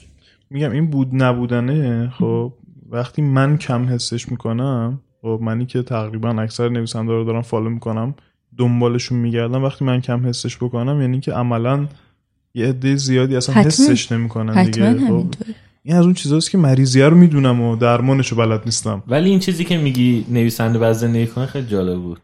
من با آیدا چه چجوری آشنا شدم توی اینستاگرام؟ همین آرش که هفته پیش مهمون برنامه بود آرش صوفی‌بند اولین بار که دیدمش اونو از طریق اینستاگرام باش آشنا شدم و از نزدیک دیدمش گفتم خب مثلا user خوب چی از سال مثلا follow کنیم؟ نه اونم اوایل بود که خیلی آدم نبود تو اینستاگرام. گفت یکی از آیدا مرادی آهنی نویسنده است. بعد عکساش خیلی خوبه caption اش هم خیلی جالبه. تنها کسیه که مثلا caption اشو من می‌خونم و اینا. آره واقعا هم فکر کنم تا همین امروز هم تو تنها کسی هستی که caption اتو واقعا میشه خوند. بعد اون موقع یادمه که تو نیویورک بودی. بعد از هارلم و بروکلین و اینا عکس آره، میذاشتی و بعد آره. caption های باحال و اینا بعد جالب بود که چند سال بعد کتابت location ش حالا نیویورکه می‌دونی؟ یعنی دقیقا معلوم بود که رفتی اونجا یه چیزای دیدی دو تا خیابونا رو قشنگ نقشش رو کشیدی. چون توی کتابت هم اینجوریه که میگه پیچید تو خیابون فلان ایستگاه فلان پیاده شد می‌دونی؟ معلومه که قشنگ زیست کردی یه سری اون چیزا رو. آره. جالب بودیم برای اینکه حرفی که زدی دقیقا خودت بهش عمل می‌کنی. آره فکر می‌کنم برای اینکه اگه زندگی نکنی زندگی به معنی واقعی یعنی اگه فکر نکنی که قراره یه سری اتفاق برام بیفته و وارد یک سری حوادث بشم نمی‌تونم زندگی بکنم. ببین می‌فهمم که مثلا و, و به مرور همون زندگی کردنه زندگی تو محدود هم می‌کنه. چون تو مجبوری یه جوری زندگی کنی که فقط مخصوص خودته. بنابراین مثلا من فکر می‌کنم که شاید هفت سال ده سال پیش شیوه زندگیم و شیوه زندگی که برای این موقع این سنم در نظر گرفته بودم اصلا این نبود. من فکر نمی‌کردم زندگی محدود بشه به ورزش کردن نوشتن و کنارش زندگی کردن برای نوشتن. می‌دونی؟ من می‌خوام بگم اگه همش بشه نوشتن دیگه اصلا اون, اون نوشتن هم دیگه به دردم نمی‌خوره. یه چیزی که میگه باید زندگی کرد خب یکی از دلایلی که به نظر من رمانات فیک نیست همینه خب؟ این که میگم رمانات فیک نیست چون اغلب رمانایی که می‌خونم به نظرم فیکه و به نظرم تجربه نویسنده نیست تخیل نویسنده توهم نویسنده است اصلا اینجور. آره.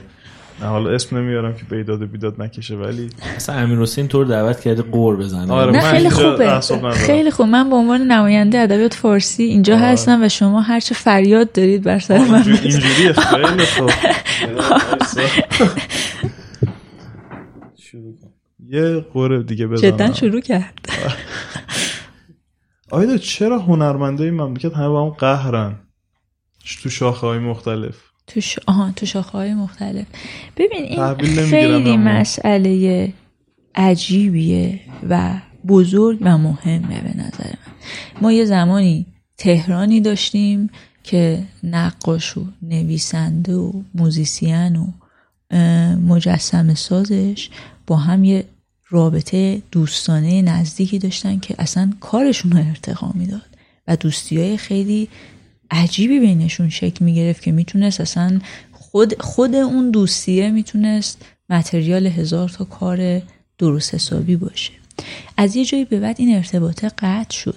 حالا من مثلا فکر می‌کنم ادبیات و سینما از یه جایی به بعد کاملا جدا شدن در صورتی که چقدر اینا یه زمانی نزدیک به هم بودن. اصلا همکاری ساعدی مهرجویی رو شما مثلا در نظر بگیرید.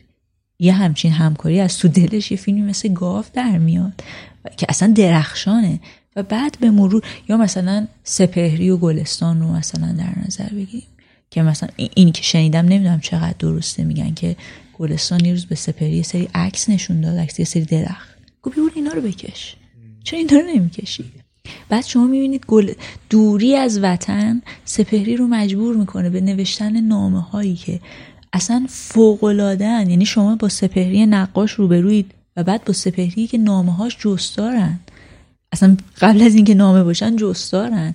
بعد به نظر من می‌رسیم به سپهری شاعر و اون حاصل دوستیه که اینجا داره شکل می‌گیره. بعد دیگه نیست. یعنی شما نگاه می‌کنید از یه جایی یه دفعه قطع میشه.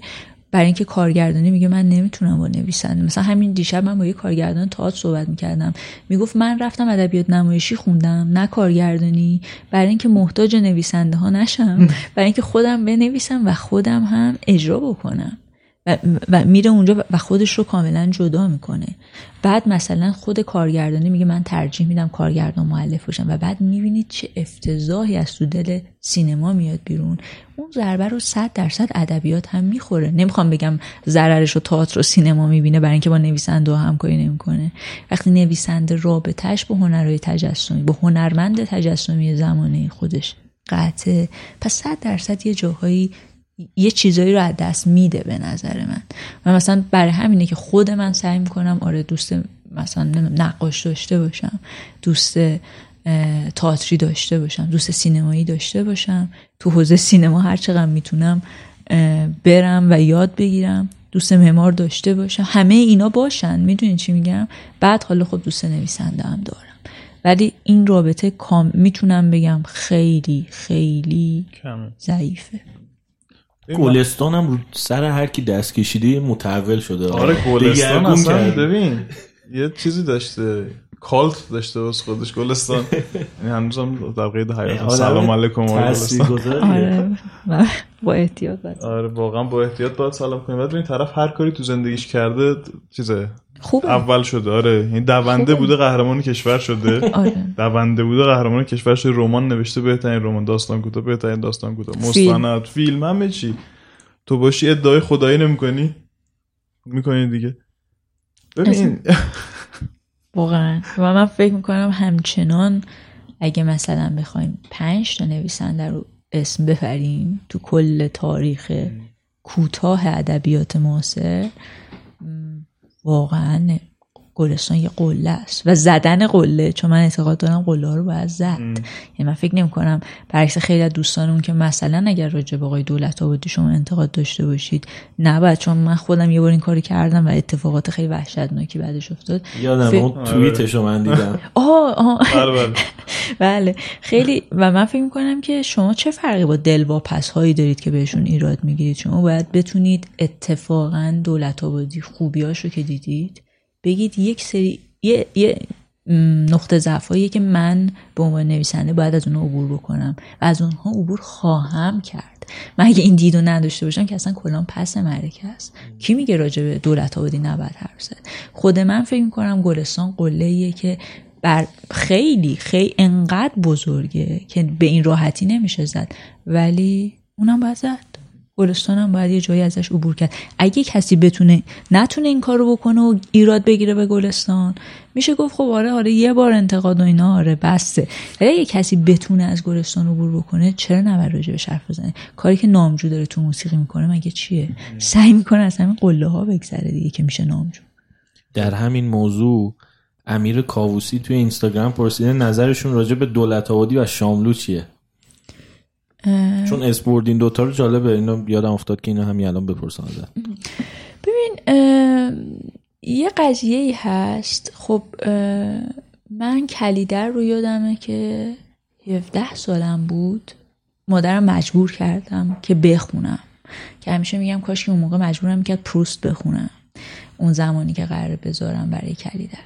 و من میخوندم و مجبور بودم خلاصش رو هم تحویل بدم چون اصلا قانون خونه ما این بود کتاب ها خوانده شود و خلاصه ها تحویل داده شود.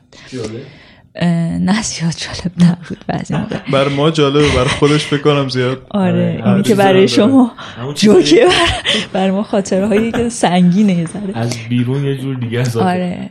و بعد اینطوری بود که فکر می‌کردم واقعا این کتاب چیزی به من نداده و سالها بعد یه بار دیگه اون رو خوندم. فکر می‌کنم خود آقای دولت آبادی هم دوبار نخونده باشن کلیدر رو.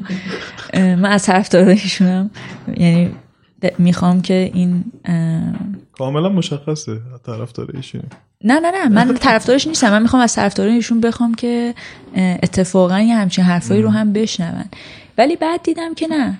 کلیدر داستان زمانه من نیست. زمانه ای که من دارم توش زندگی می‌کنم. به لحاظ طبقه اجتماعی و فرهنگی و اینا نمیگم. و روزگاری که من دارم توش زندگی می‌کنم کلیدر حرفی برای زدن نداره. ولی خروس ابراهیم گلستان حرف داره برای زدن. زمین سوخته احمد محمود حرف داره برای زدن. درخت انجیر معابد هنوز هم می‌تونه اصلا می‌تونه کلاس نویسندگی باشه. می‌دونین چی میگم؟ آره من نمی‌تونم با آثار آقای دولت آبادی ارتباط برقرار کنم ضمن اینکه اون احترامی که ما به عنوان پیشکسوت بودن به نویسنده می‌ذاریم اون کاملا چیز جداست. اصلا ما اگه نتونیم دوتا رو اصلا تفکیک کنیم که اصلا کلامون پس معرکه است ولی ادبیاتشون ادبیات ادبیاتی که من دنبال بکنم نه نیست. طولانی هم هست دیگه. آره. طولانی هم هست. نه نه اصلا نه به لحاظ طولانی. آیریشمن میفته نه خیلی اذیتتون کرد آیریشمن. نه به لحاظ طولانی بودن. همون اینکه چقدر از زمانه من رو داره. و برای همینی که میگم من باید بلد باشم. حتی آدمایی که تو ذهن خودم ادبیاتشون ادبیاتی که من اونا رو نهنگ ادبیات ایران می‌دونم مثلا گلستان رو ازش عبور بکنم. باید این کارو بکنم چون گلستان بسته به زمانه خودش این کارو کرده و شده گلستان. و من باید اینو بپذیرم که این اتفاقی میفته. خیلی خوشحالم یه نفر دیگه راجع به دولت آبادی اینو گفت. دیگه من نمیترسم بگم. چون هر جا میگی حالا من راجع به شاملو هم خیلی حرفا می‌زنم که فوش ولی می‌خورم. تو فکر کنم شاملو رو دوست داری آره؟ ببین آخه دوست داشتن من برام اینه که الان نمی‌خوام چند نفر اومدن. فنی شاملو رو نه نه نه فنی که اصلا اصلا زشته که من حتی راجع به خود آقای دولت آبادی هم بخوام فنی تو ده دقیقه حرف بزنم. آدمایی که اصلا کاری ندارم به اینکه من فقط خواستم بگم که ادبیات آقای دولت آبادی رو دنبال نمی‌کنم. ولی آدمی که این همه سال دووم آورده حرف زدن به صورت فنی تو ده دقیقه تو یک ساعت خیلی بیانصافیه راجبش آره خب. ولی شاملو کسیه که اتفاقا می‌تونم بگم که تک تک کلماتش رو دنبال می‌کنم. چون احساس می‌کنم که مگه چند نفر با یه تونستن با چنین قدرتی بیان که یه آگاهی جمعی رو ازش حرف بزنن و آگاهی جمعی رو بریزن تو شعر. یعنی برگردیم عقب ببینیم مثلا کاری که نیما کرد شاملو چی بهش اضافه کرد و واقعا بهش اضافه کرد؟ یعنی از این نظر اصلا اصلا نمی‌تونم راجبش صحبت بکنم چون برای من بزرگ ادبیاتش. یه خورده باید مخالفم سر شاملو ولی حالا چون مهمونمونی این دفعه رو چی نمیگم. اینقدر هوای مهموناتون رو دارین؟ نه ولی ببین که حالا نیما رو با شاملو مقایسه کردی؟ خب. نه نه مقایسه نکردم. نه گفتی اضافه کرده بهش. گفتم که آره به لحاظ ببین همون حرفی که زدن. تو از زمانه خودت چی می‌گیری که بتونی یه قله ای رو اصلا ازش بری بالا؟ اصلا قله مثل نیما بری بالا؟ ببین من یه چیزی یه فرقی می‌ذارم بین چیزی که شاملو واقعا بود و هست و چیزی که از شاملو می‌شناسن. خب یعنی شاملوی خورده واسه حداقل اطرافیان من شده یه سری کپشن قشنگ یه سری شعرهای بعد شاملو رو که می‌ذارم به عنوان بهترین شعرهای زندگیشون خب و همینقدر شاملو رو می‌شناسن و هیچی دیگه ازش نمی‌دونن و این باعث همون اتفاقی شده که این آدم اوورریت میشه دیگه به نظر من یعنی چون یه سری از شعراشو کپشن می‌کنن نه نه نه بخاطر خاطر. کپشن به خاطر اینکه این فراگیر میشه خب و فقط جنبه بصری داره فقط جنبه قشنگی داره هیچ تو مفهومه نمیره آخه آها اینکه هیچ کس سراغ مفهوم نمیره و اینکه شعر شاملو واقعا چی داره اینا آخه دو تا چیز جدان آره وگرنه سپهری هم. کالت شد یه زمانی آره. و اتفاقی که برای سپهری افتاد این بود که بعدا کسی فکر نکرد که بره سراغ نقاشیاش بره سراغ نامه هاش اصلا سپهری رو اونجاها هم میشه پیدا کرد. من می‌خوام بگم اینکه این کارت میشه اون دیگه مقصر خودش نیست. می‌دونی؟ اون چیزی که داره واقعا اصلا صحبت کردن شاید راجع شاملو خیلی برای من سخته.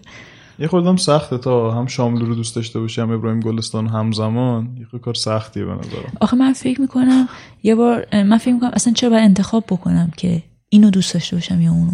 برای من همیشه بعد از. هر کدومش اون چیزایی که دلم می‌خواد. شاید بر من چون می نویسم شاید برام اینطوریه که از هر کدومش اون قسمت هایی که باعث شده این آدمه بشه شاملو باعث شده این آدمه بشه شهرنوش پارسی پور باعث شده این آدمه بشه مثلا ابراهیم گلستان اینا رو, اینا رو باید بفهمم. من این مشکلی که این چیزا مدل شخصی خود منه. خب مثلا من جز آدمایی که سارت رو میپرستم. به دلایل مختلف به انواع مختلف. ولی این باعث شده که من نتونم با کامو ارتباط خوبی برقرار کنم. رمانای کامو رو دوست دارم و خب ولی همزمانی که دوست دارم میگم نه نه این بده بده بده. نه نه اینو نخون اینو نخون. خب؟ خب خیلی بر... این اصلا بعیده از شما که کتاب. این دوتا می‌خونم ها. خب رمانای کامو رو می‌خونم می‌فهمم. ولی توی موقع بیان نمی‌تونم با خودم کنار بیام که هم اینو من دوستش داشته باشم هم اینو. خب چون این دوتا از هم بعدشون میومده ببین اون دوتا از هم بعدشون میومده و, و اینو قبول دارم که وقتی می‌خونی احساس می‌کنی ذهنیت خودت با کدوم به کدوم یکی نزدیکه مثلا من برعکس تو نه فکر می‌کنم همیشه وقتی کامو خوندم احساس کردم که ببین یه چیزی هست به اسم اینکه قلم تو یه جاهایی رها کنی و اتفاقا قلم تو حتی در جدی ترین چیزها سراغ جنون هم بره. این چیزیه که مثلا به نظر من داستایفسکی داره تولستوی کمتر داره. کامو داره سارت خیلی کمتر داره. برای, همینی که اتفاقا خیلی خودخواهانه از هر چیزی که احساس کنم که آره می‌تونه به درد نوشتنم بخوره استفاده می‌کنم. تا اینکه فکر کنم این دوتا آدم با هم دشمن بودن. خب خب بودن. بودن. می‌دونی؟ می‌دونی خب سخته. دو تا, ایتو- دو تا ایدئولوژی که مقابل هم دیگن و خب همزمان بتونی دوست داشته باشی خب نمیگم نمیشه ها. ما راجع به ایدئولوژیشون صحبت نمی کنیم ما خب من راجع به این به- دوتا میگم راجع به ایدئولوژی دارم میگم. وقتی ایدئولوژی این آدم با هم متفاوته روبروی هم وایسادن تو چجوری می‌تونی دوتاشون رو قبول داشته باشی؟ نه به من آخر اصلا سراغ ایدئولوژی من قبل از ایدئولوژی من مجبورم. به- به لحاظ ذات کارم مجبورم که فکر کنم ایدئولوژیش این بوده. حالا این ایدئولوژی رو چجوری چجوری باش کار کرد؟ آها. اون چیزیه که شاید من دلم می‌خواد از شاملو یاد بگیرم همزمان از گلستان هم یاد یاد بگیرم. حالا اینکه ایدئولوژی این آدم چی بوده و چقدر با هم زاویه داشتن و اینکه اصلا من ذهنیتم به کدوم نزدیکه میره تو مرحله بعد. آره اونطوری اگه با قرار باشه انتخاب کنم صد درصد سلیقه من گلستان خواهد بود. ولی نه قبلش اصلا قبلش می‌خوام ببینم که اینا چی کار کردن. اون فرموله رو یاد بگیرم. آره میگم می‌خوای اون چیزی که دارن ازشون بگیری؟ آره می‌خوام ببینم آره. همین زمانه خودت رو و ناخودآگاه جمعی رو بردن سمت داستان. حالا من بیشتر خب کارم داستانه تا شعر بردن سمت فیلم ها و مثلا اسرار گنج دره جنی ساختن. ای- این چه هنری می‌خواد و چه هوشی پشتشه؟ من دلم خود اینو بفهمم اول. از اون چیزای یه خود سریع رد شدیم. من سوالم تمام نشد. سینما اقتباسی. راجع به سینما اقتباسی به عنوان یه نویسنده رمان نویس ها بعدشون میاد که فیلم فیلم ساخته بشه از اون رمانشون؟ اینم دوباره یه ذره برمیگرده به اون پرسشی که راجعش صحبت کردیم که ارتباط بین نویسنده با ب- نویسنده ها اصلا کلا هنرمندا تجسمی ها و سینمایی ها هم همینطور تئاتریا و اه، شاید بگم مثلا حالا نمی‌دونم خط و چقدر می‌تونیم حساب بکنیم. اونا هم همینطور. هم- همه با هم کم شده. بله این اتفاق افتاده و شما می‌بینید که اصلا اثر اقتباسی وجود نداره. چند وقت قبل چند تا از همکارای نویسنده من یه پرونده تو مجله اگر اشتباه نکنم سینما ادبیات درست کردن به اسم اینکه چرا ما ادبیات اخت... اقتباسی نداریم و چرا ارتباط بین ادبیات و سینما بریده شده؟ و موضع همکاری من این بود که ما یه عالمه رومانی داریم که کاملا می‌تونن اقتباس بشن. و چرا اقتباس نشدن؟ این به خاطر نگاه از بالا همین چیزی که راجع به نویسنده میگید نویسنده راجع به کارگردان ها میگن. نگاه از بالای کارگردان ها به سینماست. من یادمه یه بار با خانم محسا محبلی حرف می‌زدم و بهم گفتن که یه جایی بودن یه کارگردانی بهشون گفتش که نه من اسم تو رو نشنیدم برای اینکه من اصلا رمان ایرانی نمی‌خونم. و ایشون هم گفته بودن خب خیلی کار خوب می‌کنی چون منم مثلا فیلم ایرانی نمی‌بینم. ببین جنگ رسیده به یه همچین جایی. جنگ هم نگیم. بگیم قهر. قهر کلمه قشنگ تریه براش. رسیده به یه همچین جایی و, این خوب نیست به نظر من. برای اینکه خب کارگردان ایرانی داره همون جمله رو میگه که اول صحبتمون گفتیم و جمله اشتباهه. اینکه من دیگه رمان ایرانی نمی‌خونم. می‌دونی چی می‌خوام بگم. و چون رمان ایرانی دیگه نمی‌خونه کمتر میره سمتش. و می‌دونه اگر بره سمتش باید به هر حال به یه سری خواسته های نویسنده تم بده. و کارگردانی که همیشه کارگردان معلف بوده و اقتدار متن دستش بوده اگر یه جاهایی قرار باشه این کنترل رو از دست بده ناراحت میشه. و نویسنده ای که سه سال نشسته روی یه رمان هم خب دوست نداره خیلی جاهایی از متنش از دست بره. فکر می‌کنه داستان من اتفاقا به این المان ها بسته است. برای همونه که دو سه تا تجربه که توی دو سه چهار پنج سال اخیر اتفاق افتادن. اتفاقا ادبیات معاصر هم بودن و کارگردان ازشون اقتباس کردن. همین کار آخری که آقای کیومرس پور احمد کرد حسابی جنجال درست می‌کنه دیگه. یعنی نویسنده میاد میگه اصلا این متن من نیست. کدوم کاره که کار خانم گلرنگ رنجبر رو اگر اشتباه نکنم حالا می‌تونیم رو سرچ هم بکنیم. اسمش رو چون دقیق نمی‌دونم. اقتباس کردن و بعدم گفتن که خب این, این اصلا این, این اون نیست. این فیلم آخری که تو جشنواره پارسال اکران شد یا قبلش فکر می‌کنم همونه. چون من اون فیلمو ندیدم. تیغ و ترمه بود. آره فکر می‌کنم. اگه همون اگر... باشه که اصلا من کاملا حقو به خانم نویسنده میدم. خب ببین کارگردان بزرگ حالا من چون از این ماجرا دقیق خبر ندارم نمی‌تونم بگم که کارگردان واقعا صد درصد مقصر بوده یا نه. ولی می‌خوام بگم کارگردان بزرگ این حق به خودش میده که من همین که رفتم از این نویسنده تازه کار کار گرفتم که اقتباس کنم. اون باید خودش هم باشه. من فلانیم و این به نظر اشتباه بله صد درصد اشتباه من فکر می‌کنم اگر قرار از متنی اقتباس بشه این کار واقعا یه کار خیلی خیلی نزدیکه خیلی مشکل نمی‌خوام بگم هر چی نویسنده میگه باشه. برای اینکه من خودم می نویسم و فکر می‌کنم اگه کسی بخواد از کارم اقتباس بکنه سوی سینمایی با سوی ادبیات فرق می‌کنه. نگاه کارگردان با رمان نویس فرق می‌کنه. و من حتی می‌تونم از یه سری چیزها ازش یاد بگیرم. ولی یه جاهایی احتیاج به تعامل داره.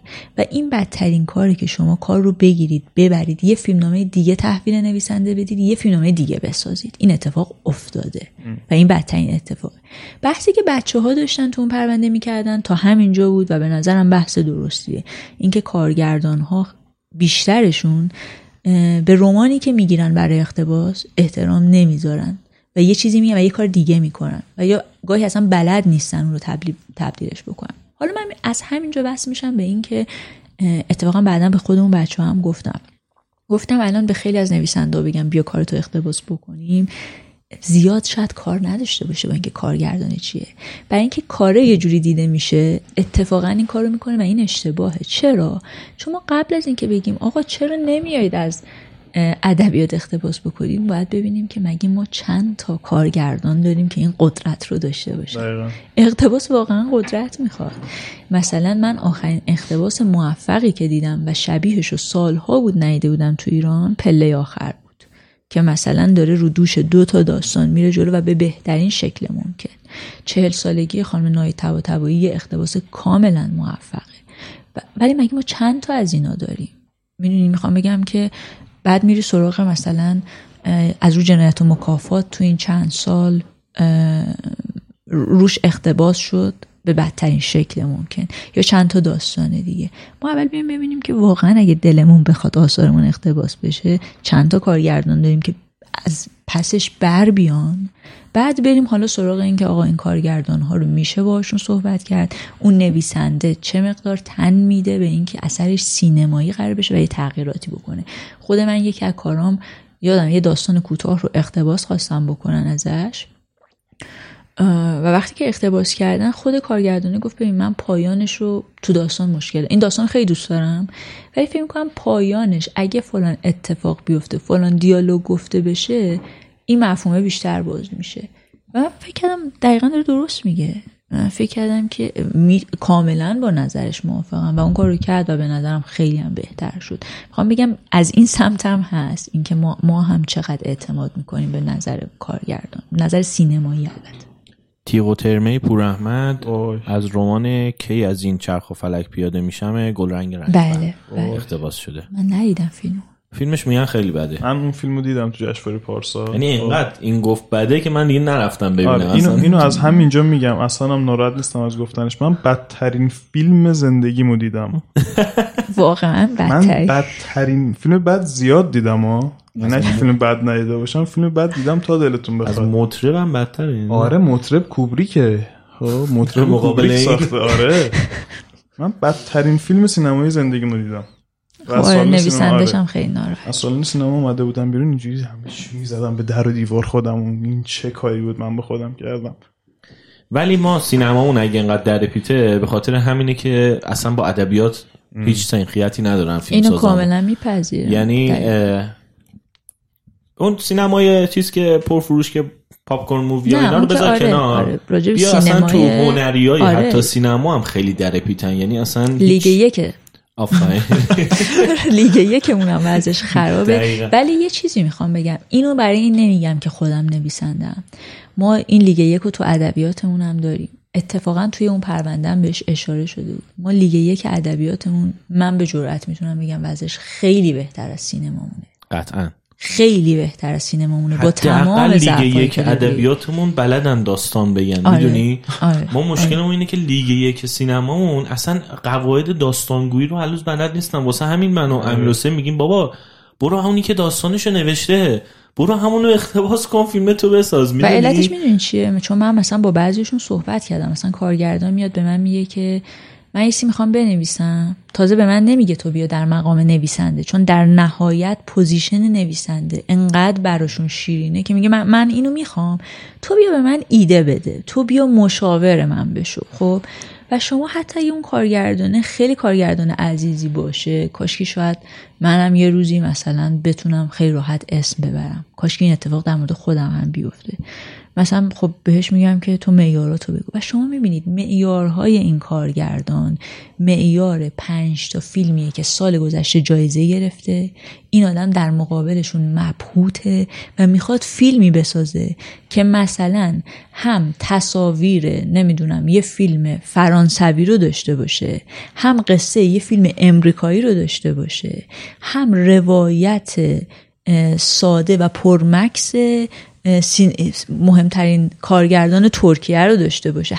همینه اگه بتونه ما یه مونیکا بلوچی داشته باشه و اگر بتونه مثلا یه, یه جنس از شادی بالیوودی هم توش تزریق بکنیم که چهار تا مخاطب یعنی واقعا اینو به شما میگن و تو گفتن این هیچ تعارفی ندارن.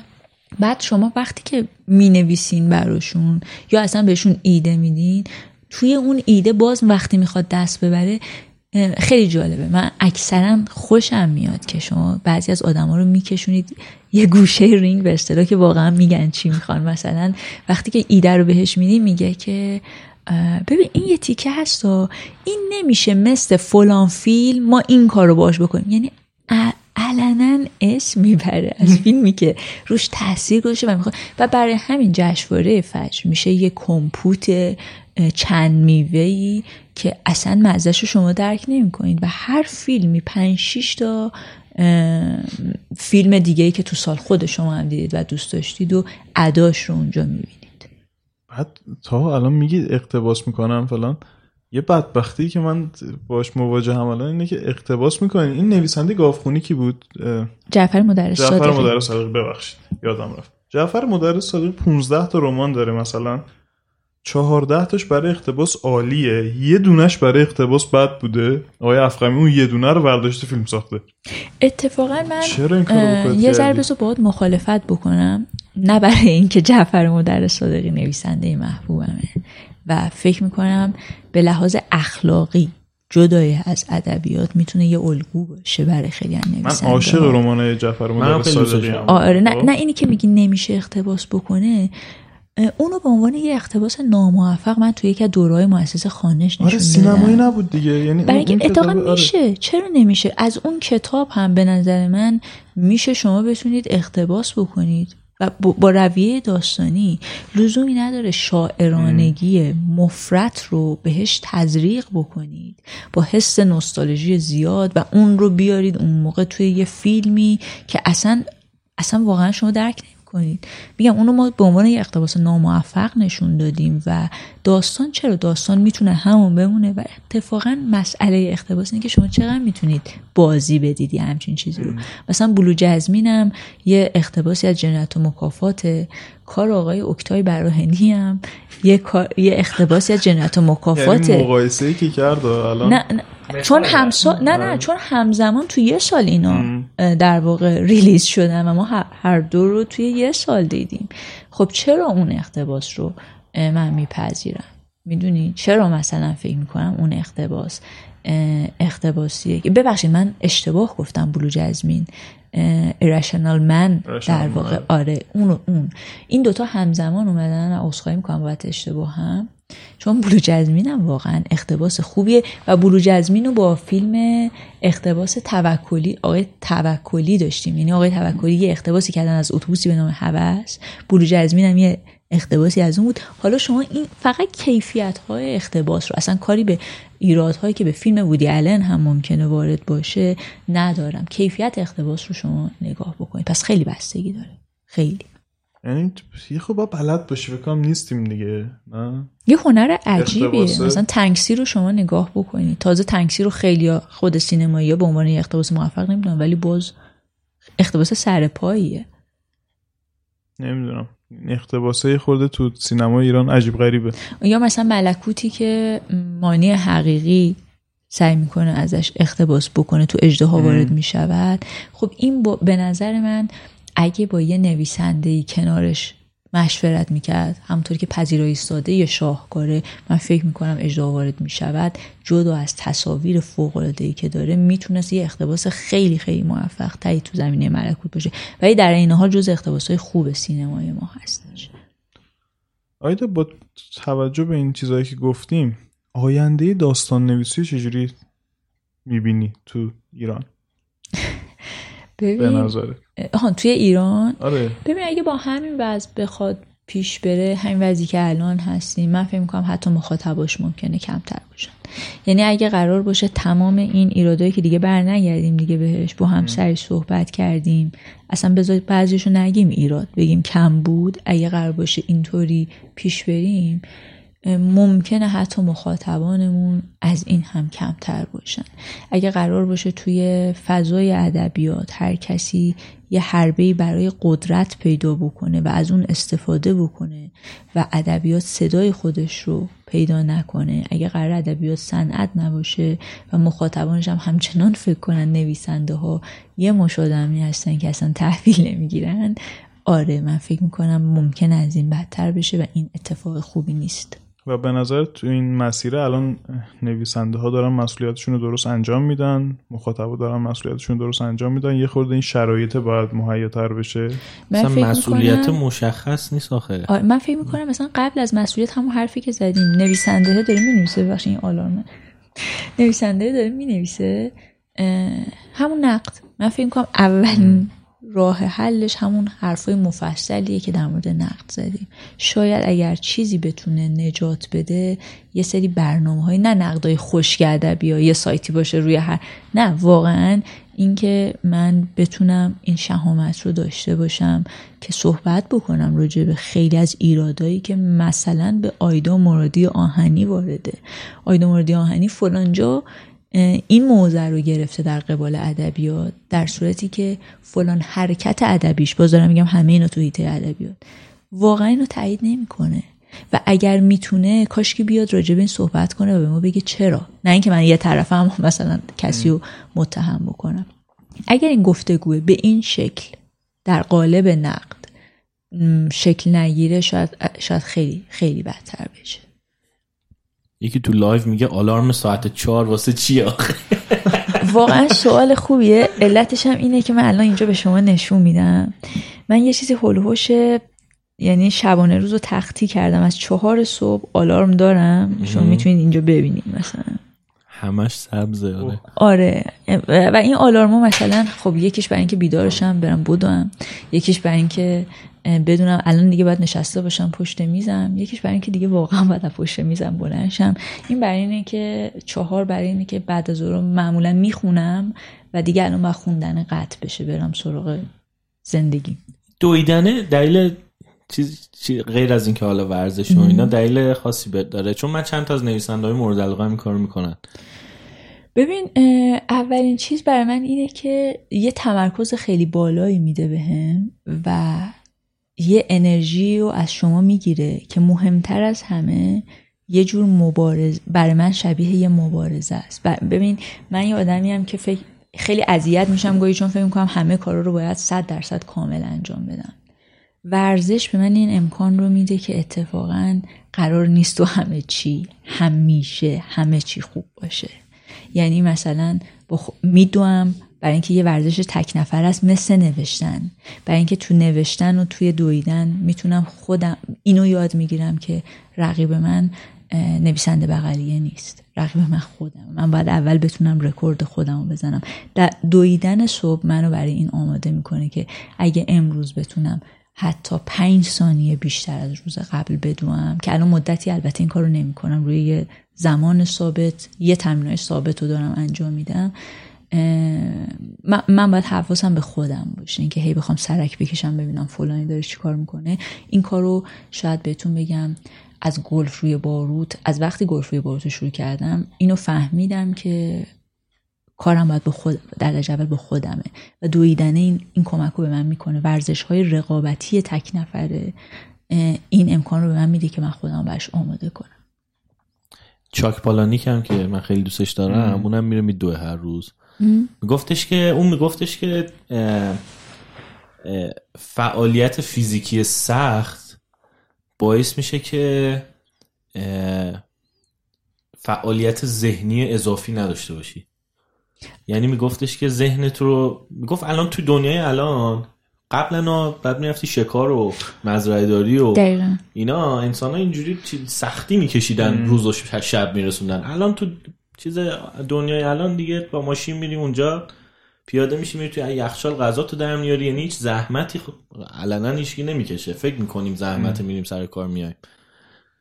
ولی میگفتش که این فعالیت بدنیه بعد می‌گفت برای همین هی میشینیم فکر می‌کنیم حالا. فکر می‌کنیم به فلان چیز فکر می‌کنیم به فلان کس فکر می‌کنیم به سوشال میدیا به لایکامون اینکه ل... می‌گفت وقتی روزی سه ساعت بود دوی در حد اینکه نفس دیگه نداشته باشی دیگه برای مهم نیستش که چند تا لایک می‌گیره عکس اینستاگرامت یا نمی‌دونم. گفت درگیری های ذهنیت کم میشه و حالا می‌تونی بنویسی. آره تمرکزی که بهت میده. حالا همیشه هم لزومی نداره قبل از نوشتن به بودی ولی تمرکزی که ورزش برات میاره به نظر من من فکر می‌کنم این یه نوع اعتیاد رو به مرور میاره. اگر بگیم که اعتیاد خوب داریم اعتیاد بد که اصلا اتفاقا نمی‌دونم اعتیاد به ورزش در این صد بعد از این مدت خوبه یا بد. چون من اینطوری هم که اگه دو روز ورزش نکنم شاید تو نوشتنم هم دچار مشکل بشم. شاید مثلا تو فکر کردن به نوشتنم هم دچار مشکل بشم.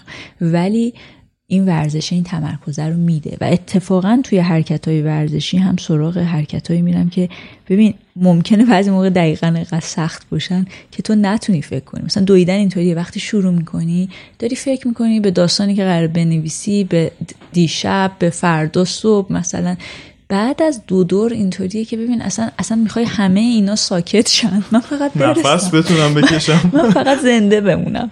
می‌دونی آره این خیلی خوبه. دویدن با پیاده روی همینه. تو آره. پیاده روی می‌تونی ناخداگاه راه بری و به یه چیز دیگه فکر کنی. ولی گفتی آره ولی تو دویدن از یه سر... از یه جایی به بعد یه سرعتی به بعد ف...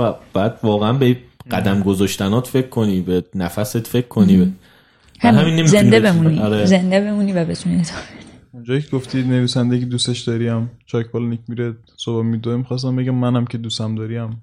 تو میدوی نه نمیدوم واقعا دروغ چرا؟ ولی من صبح زود پیاده روی می‌کنم همیشه. خیلی خوبه. منم پیاده روی رو بیشتر دوست دارم چون ولی همین دوم می‌تونم فکر. کنم. همین نمی... تو ورزش اینطوری ورزش که تمرکز می‌خوان معمولا اینطوریه که خیلی دلت می‌خواد که فکر کنی. یعنی من از خدامه که وقتی مثلا دیگه نفس ندارم یه, فکری بکنم از اینکه دارم میمیرم حواسم پرت بشه ولی نمیشه. و, و اتفاقا اون خوبه. یعنی من فکر می‌کنم اون برای کسی که قراره کارهایی بکنه که احتیاج داره متمرکز بمونه تمرین خوبیه.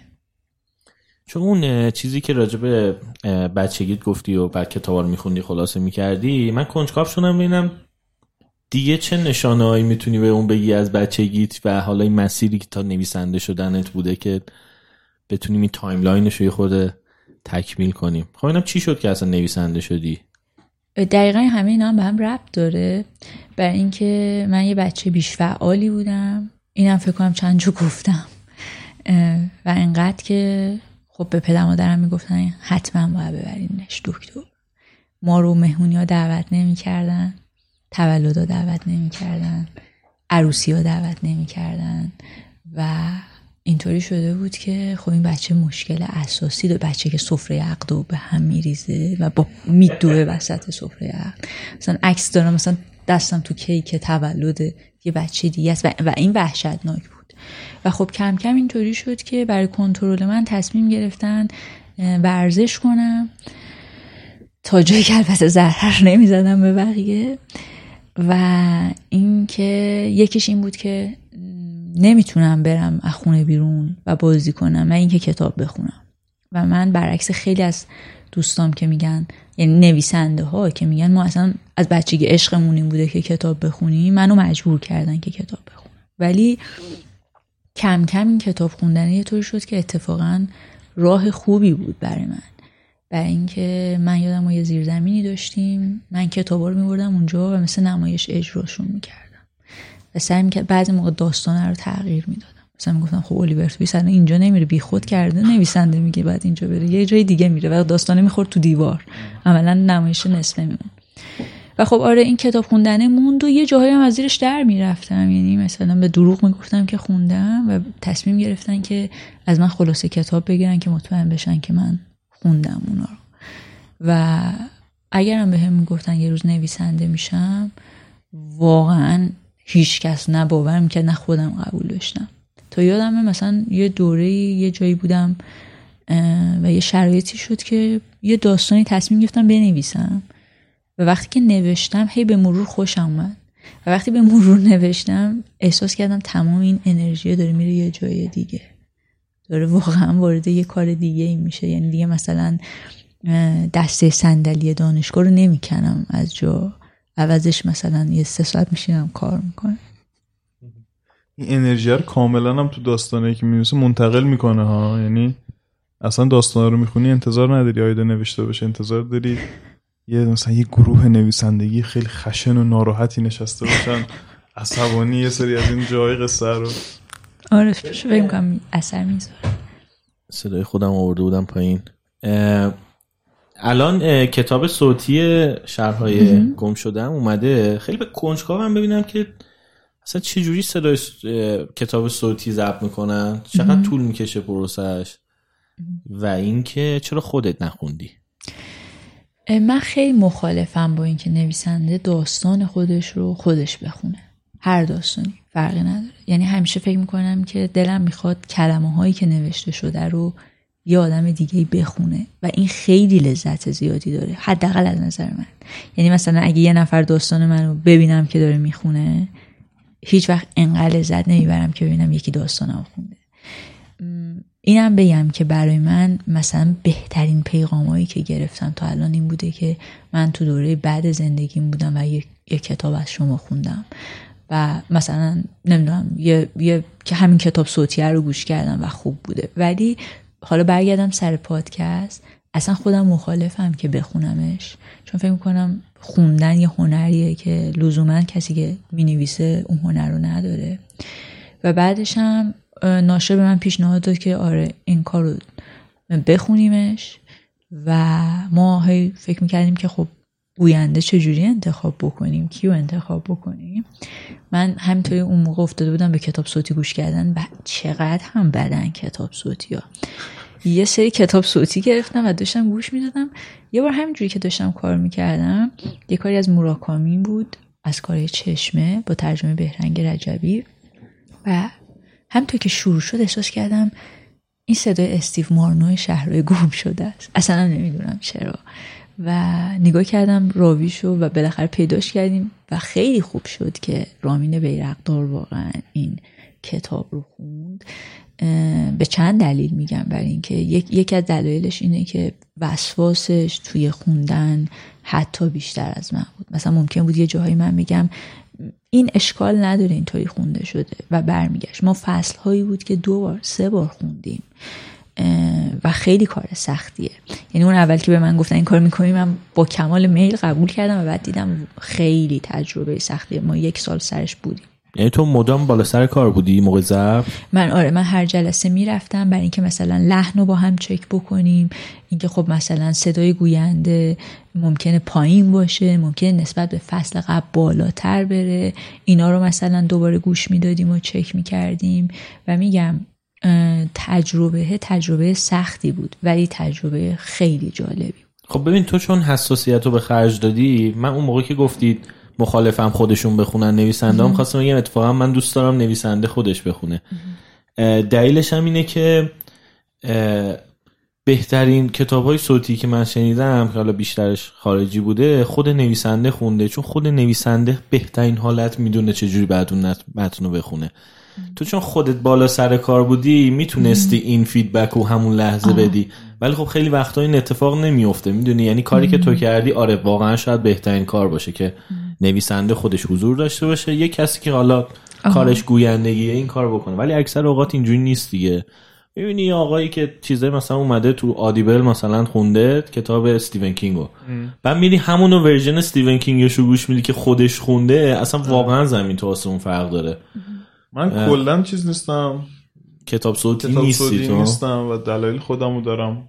بعضی سختشونه واقعا. یعنی آره. تمرکز نمی‌تونن نه من اصلا بحثم بیشتر از تمرکز اینه که من دوست دارم اون جوری که دارم اون وقتی که دارم می‌خونم کتابو اون کاراکتره با اون تونی حرف بزنه که من می‌خوام. یعنی من تصورم ازشه.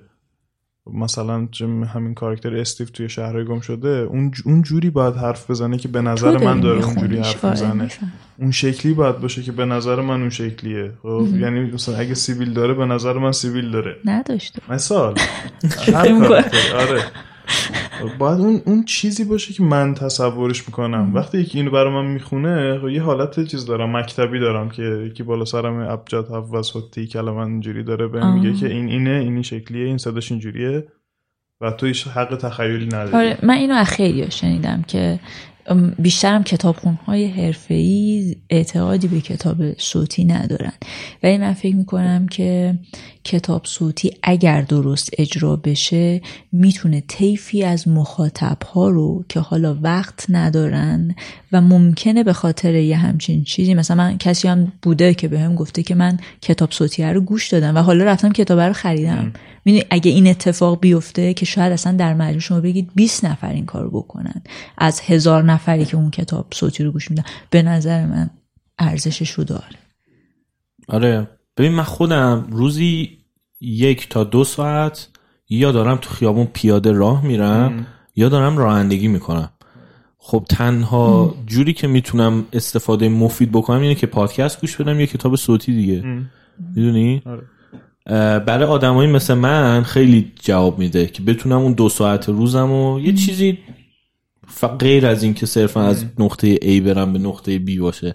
آره همون دیگه میگم من چیزا رو می‌فهمم پادکست گوش کردن رو می‌فهمم ولی خب اگه بحث کتاب صوتی گوش کردن باشه ترجیح همینه که تخیل خودت از متنه یه مدت هم یه عادت بدی داشتم تو خیابون موقع راه رفتن کتاب میخوندم.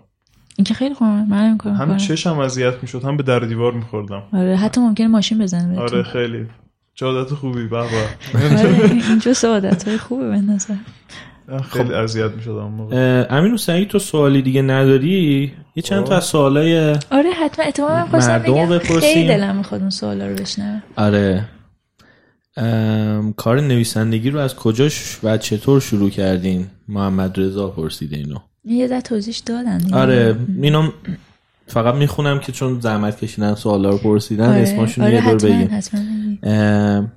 باقر 1982 چرا ربع قرن است؟ ربع قرن است که زبان فارسی چه در داخل و چه در خارج از کشور رمان شاخصی خلق نکرده. موافقی با این؟ اول اینکه کاملا با این مخالفم. برای اینکه فکر می‌کنم اولا باز دوباره برمیگردم به این. آیا ما همه رمان های فارسی حالا نه 80 درصدش رو خوندیم که می‌تونیم همچین نظری بدیم با این اطمینان؟ و حالا مثلا بیایم داخل کشور. رومانی مثل همنوایی شبانه ارکستر چوب ها که چون رمان محبوب منه و من فکر می‌کنم هر نویسنده ای با هم... نمی‌تونه انقدر راحت همچین یه بار دیگه بگو. بنویسه. همنوایی شبانه ارکستر چوپا رضا قاسمی. خب اصلا مگه می‌تونیم اسم اینو نذاریم؟ رمان شاخص. ربع قرن. خب اون اون جزء یه همچین رومانی حساب میشه. اه، و نه نمی‌تونم اینو بپذیرم.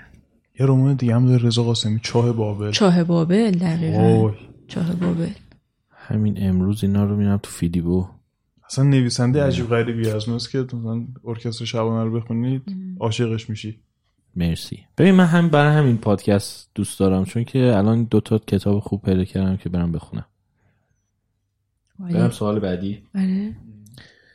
ام...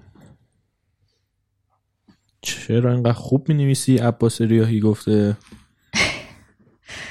تعارف دیگه حالا.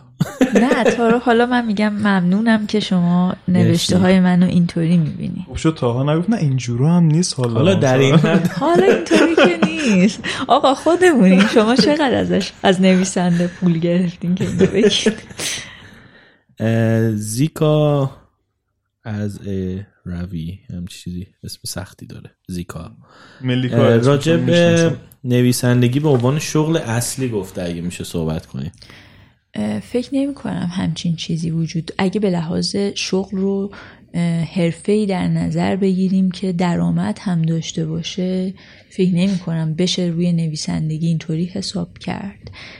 بنابراین اگر قرار باشه من برای من اینطوری تعریف میشه که کاری هستش که بلدم و اکثر ساعت شبانه روز دارم اون کار رو انجام میدم حرفم می‌تونه باشه ولی اگر بخواید روش حساب بکنید که درآمدزا باشه یعنی شما بتونید به قول انگلیسی زبان ها سروایو بکنید از طریقش نه نمیش... نمی‌تونید این کار بکنید نوشته قبل از نوشتن اولین کلمه ها چی کار می‌کنی؟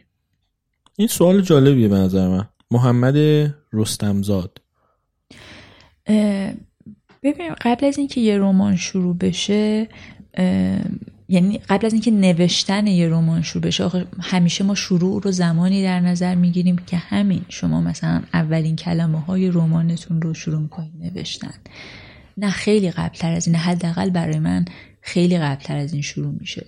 شما از یه موقعیت از یه آدم شروع می‌کنید و هی فکر می‌کنید بهش هی موقعیت های مشابه رو براش در نظر می‌گیرید شرایط مشابه رو در نظر می‌گیرید تخیل می‌کنید. بعد به جایی می‌رسید که حالا این شخصیت پردازی باید شکل مکتوب پیدا بکنه. بعد پلات رمانتون رو باید شبیه یه نقشه مهندسی به نظر من میگم. اینا روش منه هر کسی روش خودشو داره. اونو باید بکشید مختصات زمانی مکانی شخصیتاتون رو باید در بیارید.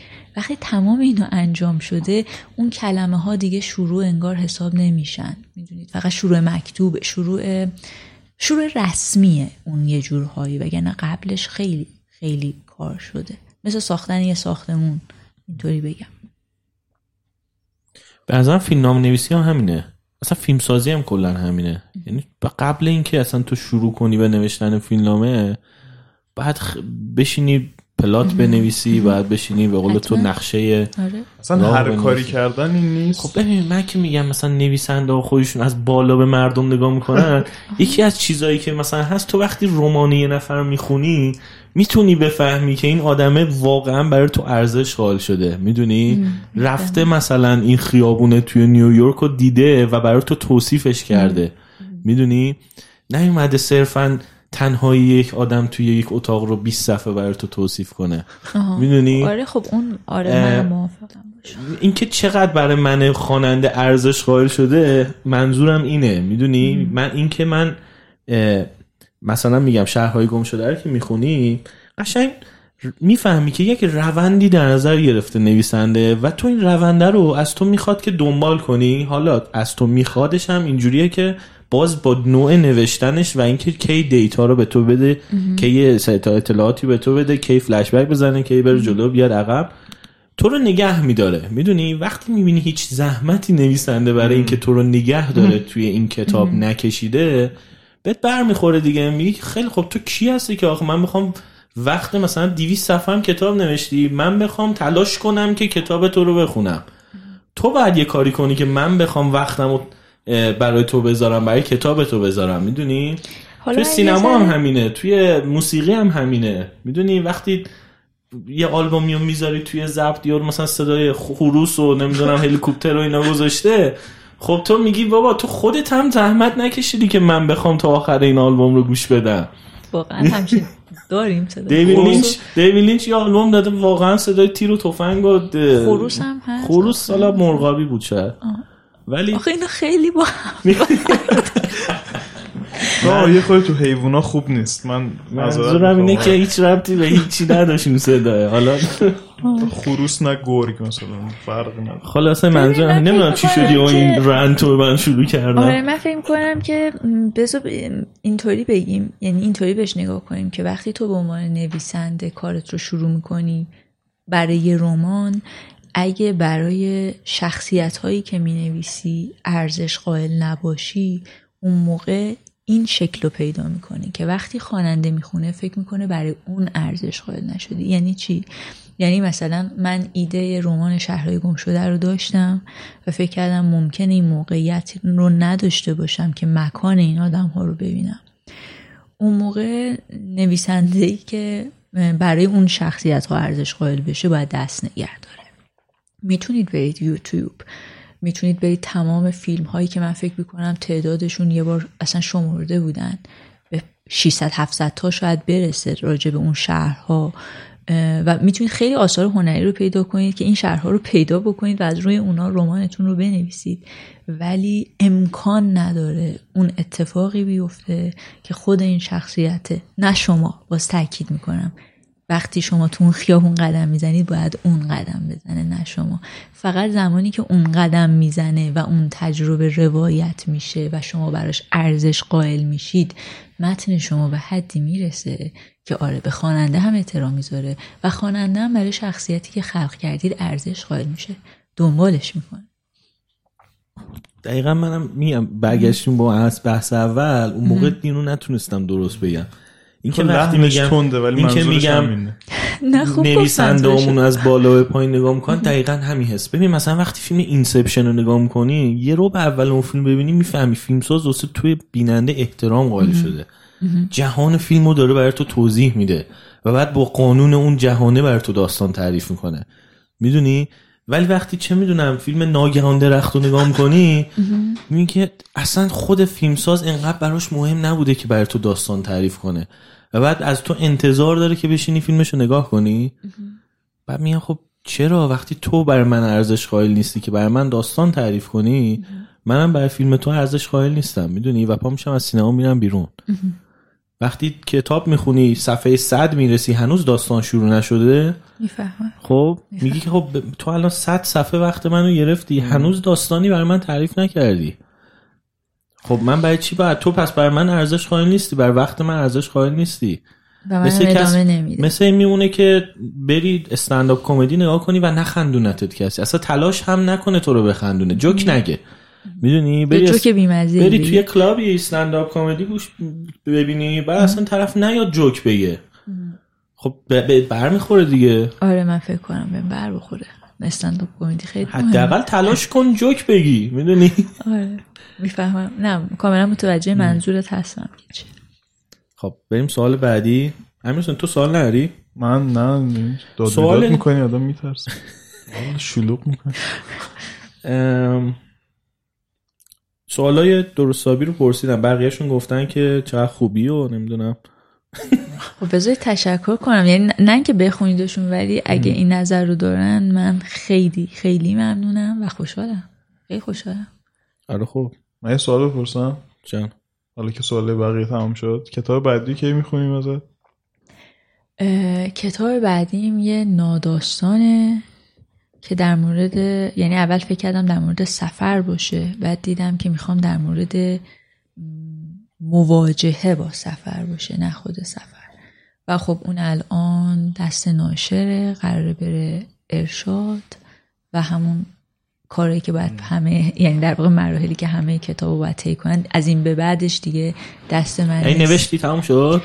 آره دیگه این دو سال بعد از شهرهای گم شده ایوه. آره اون رو روش کار کردم و قرار میگم قرار بودش که خیلی کوتاهتر باشه. یعنی زمان کمتری رو براش بذارم اما نه تبدیل به یه ناداستان مفصل شد. و یه, یه چیزی هلوش دو سال قشنگ زمانمو گرفت. ناداستان رو برام تعریف می‌کنی؟ این که میگم ناداستان تعریف کنی یه خورده به خاطر اینه که من یه تعریف دیگه از اون non-fiction دارم خب، و این چیزی که الان اینجا دارن ناداستان جا میندازن یه سری دوستان یه سری نویسنده ها یه چیزایی رو به عنوان ناداستان به ما میدن که اینا ناداستان نیست داستانایی که plot نداره. ببین من ناداستان رو تو حوزه سفرنامه می‌دونم جستار می‌دونم. مقاله می‌دونم. یعنی همه اینها می‌تونم. باز مقاله های مثلا خیلی آکادمیک رو ما زیاد وارد بحث ناداستان نمی کنیم ولی مثلا خاطر نویسی رو جز ناداستان حساب می‌کنیم. چیزهایی که رنگ و بوی داستان داره اما به واقعیت خیلی نزدیک تره و بهتره بگم به به زندگی به زندگی و تجربیات خود نویسنده نزدیک تره بله که در ناداستان هم میشه دست برد و یک جاهایش رو تحریف بکنید. شما حتی خاطرهاتون رو بعضی ها میگن مجاز هستش که این کار بکنید. ولی آره ناداستان همه اینها می‌تونه بشه. کاری که من کردم منتها سفرنامه یا خاطر نویسی نیست. یعنی خودم نخواستم که این اتفاق بیفته. خودم خواستم دو تا جستار باشه که یعنی دو تا, دو تا جستار از یه جستار بلند باشه درباره مواجهه با سفر. و جستار بله رنگ و بوی داستانی داره اما داره از چیزی فراتر از داستان یعنی آمیخته با واقعیت دارید راجبش حرف می‌زنید با ارجا به هر چیزی. فرقش برای من با رمان این بودش که من تو رمان تکلیفم مشخصه این آدم قرار از A به B برن و اینطوری طی بکنن راهشون رو. اما توی ناداستان یه دفعه شما می‌بینید که یک چیزی مثل اون لیوانی که الان ما داریم پشت پنجره می‌بینیم شما رو یاد یه اتفاق دیگه ای میندازه و بعد از اون اتفاق به یه جای دیگه ای وست میشید و همه اینها رو هم خیلی براش زحمت می‌کشید. خیلی خوب می‌نویسید. یه دفعه ده صفحه می نویسید و می‌بینید شبیه یه جاده خاکی شد که رفتید و اصلا رفتید به بیراهه. خیلی قشنگه ها. اما کار شما نیست و بعد همهش رو پاک کنید از اصلا خیلی این اتفاق میفته تو ناداستان سختیش هم همینجاست. برات نوشتن ناداستان سختتر از رمان بود؟ ببین فکر می‌کنم اگه بخوام بگم سختتر برمیگرده به اینکه برای من رمان هیچ چیز اندازه رمان نوشتن راضی کننده و جذاب نیست. آره مثلا الان خیلی ببین برعکس مثلا پنجاه سال قبل تو امریکا اصلا ناداستان یه دنیایی داشته. جستار نویسی اصلا داشته هی, هی بیشتر و بیشتر می شده الان جستار نویسی چندان شاید عجیب نیست تو امریکا و شاید خیلی دوباره رمان نویسی رو بورسه. ولی الان تو ایران دقیقا داره این اتفاق میفته که بریم جستار بخونیم. بریم ناداستان بخونیم. مثلا قفسه کتابخونه دوستاتون که هم کتابخون هستن هم براشون مهمه که بگن کتابخونن. خیلی داره از ناداستان اگه دقت بکنیم دور برمون داره از ناداستان پر میشه. دیگه حتی این این رو با افتخار میگن که ما دیگه رمان نمی‌خونیم ما جستار می‌خونیم ما ناداستان می‌خونیم. نه از اون حرفای چیزا از اون حرفای جدید مدل روشن فکریه که من وقت برای رمان خوندن ندارم من نمی‌دونم. اصلا جامعه که رمان نخونه وضعش خطرناک میشه. می‌دونین چرا؟ برای اینکه من یادم رادیو ام پی آر یه برنامه گذاشته بود راجع به اینکه آقا اصلا ادبیات مرده با وجود این سریالا که هستن ما چقدر می‌تونیم رو آینده ادبیات حساب کنیم؟ بماند که چه بحثای خوب اونجا مطرح شد و بماند که آخر سر به این نتیجه رسیدن که باز هم همچنان برمیگردیم سمت رمان چون اصلا نمی‌تونیم. یعنی ما راهی برای نجات خودمون نداریم. حالا با تحلیل های خودشون که خیلی هم به نظر من جالب بود. برای همین من می‌کنم رمان رمان نخوندن آره به نظر من می‌تونه توی قشر کتابخونه ما یه باگ بزرگی رو ایجاد بکنه. و چه بسا میگم برای خود من هیچ چیز مثل نوشتن رمان جذاب نیست. اصلا یه دنیایی که شما از هیچ خلقش می‌کنین جستار یه چیزایی دارید زیر پاتون یه چیزی هست برید بالا. رمان هیچی نیست. یه حس خدا بودن داره تا. برای من وقتی یه چیزی وقتی می خب خیلی حسه با مزه داره که از هیچی اینو پیدا کردم دیگه. داری خلق می‌کنی دیگه. آره. نزدیکترین چیز به خدا همونه دیگه. تو از وقتی چی داری دنیا می‌سازی. وقتی فیلم می‌سازی یه فیلم نامه وجود داره که از رو اون فیلم رو می‌سازی. ولی وقتی داری فیلم نامه رو می‌نویسی رمان رو می‌نویسی هیچی وجود نداره. و از صرف حس خالق گیتی بهم دست میده که اون بالا وایسادم و اینجوری همه چی میشینم سر جاش.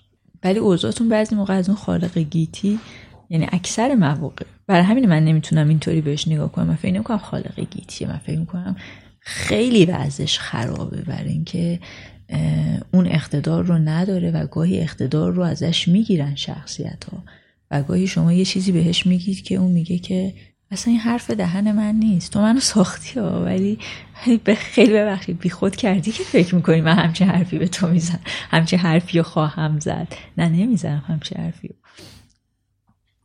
خب خالق گیتی هم همجوریه دیگه. بنده رو آفریده. انتظارش نداشته دیگه. بنده دیگه هر کاری دلش بخواد می‌کنه دیگه. خیلی دستش ولی باز سره که یه بلایی سر اون بنده بیاره. می‌دونید دیگه شما وقتی تا وسط رمان رفتید دیگه بهش احتیاج دارید. نمی‌تونید کارش بکنید. علی راد میگه الان دارم تو باقی کتاب تو کتاب خونش میگردم و پادکست شما رو میشنم تجربه خوبیه.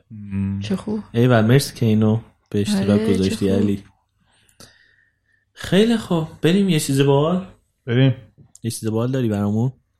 آهان یه چیز بال این بود که فیلمی که خوندم فیلمی که دیدم و کتابی که خوندم. بگم. فیلم فیلم سوونیر سوقات.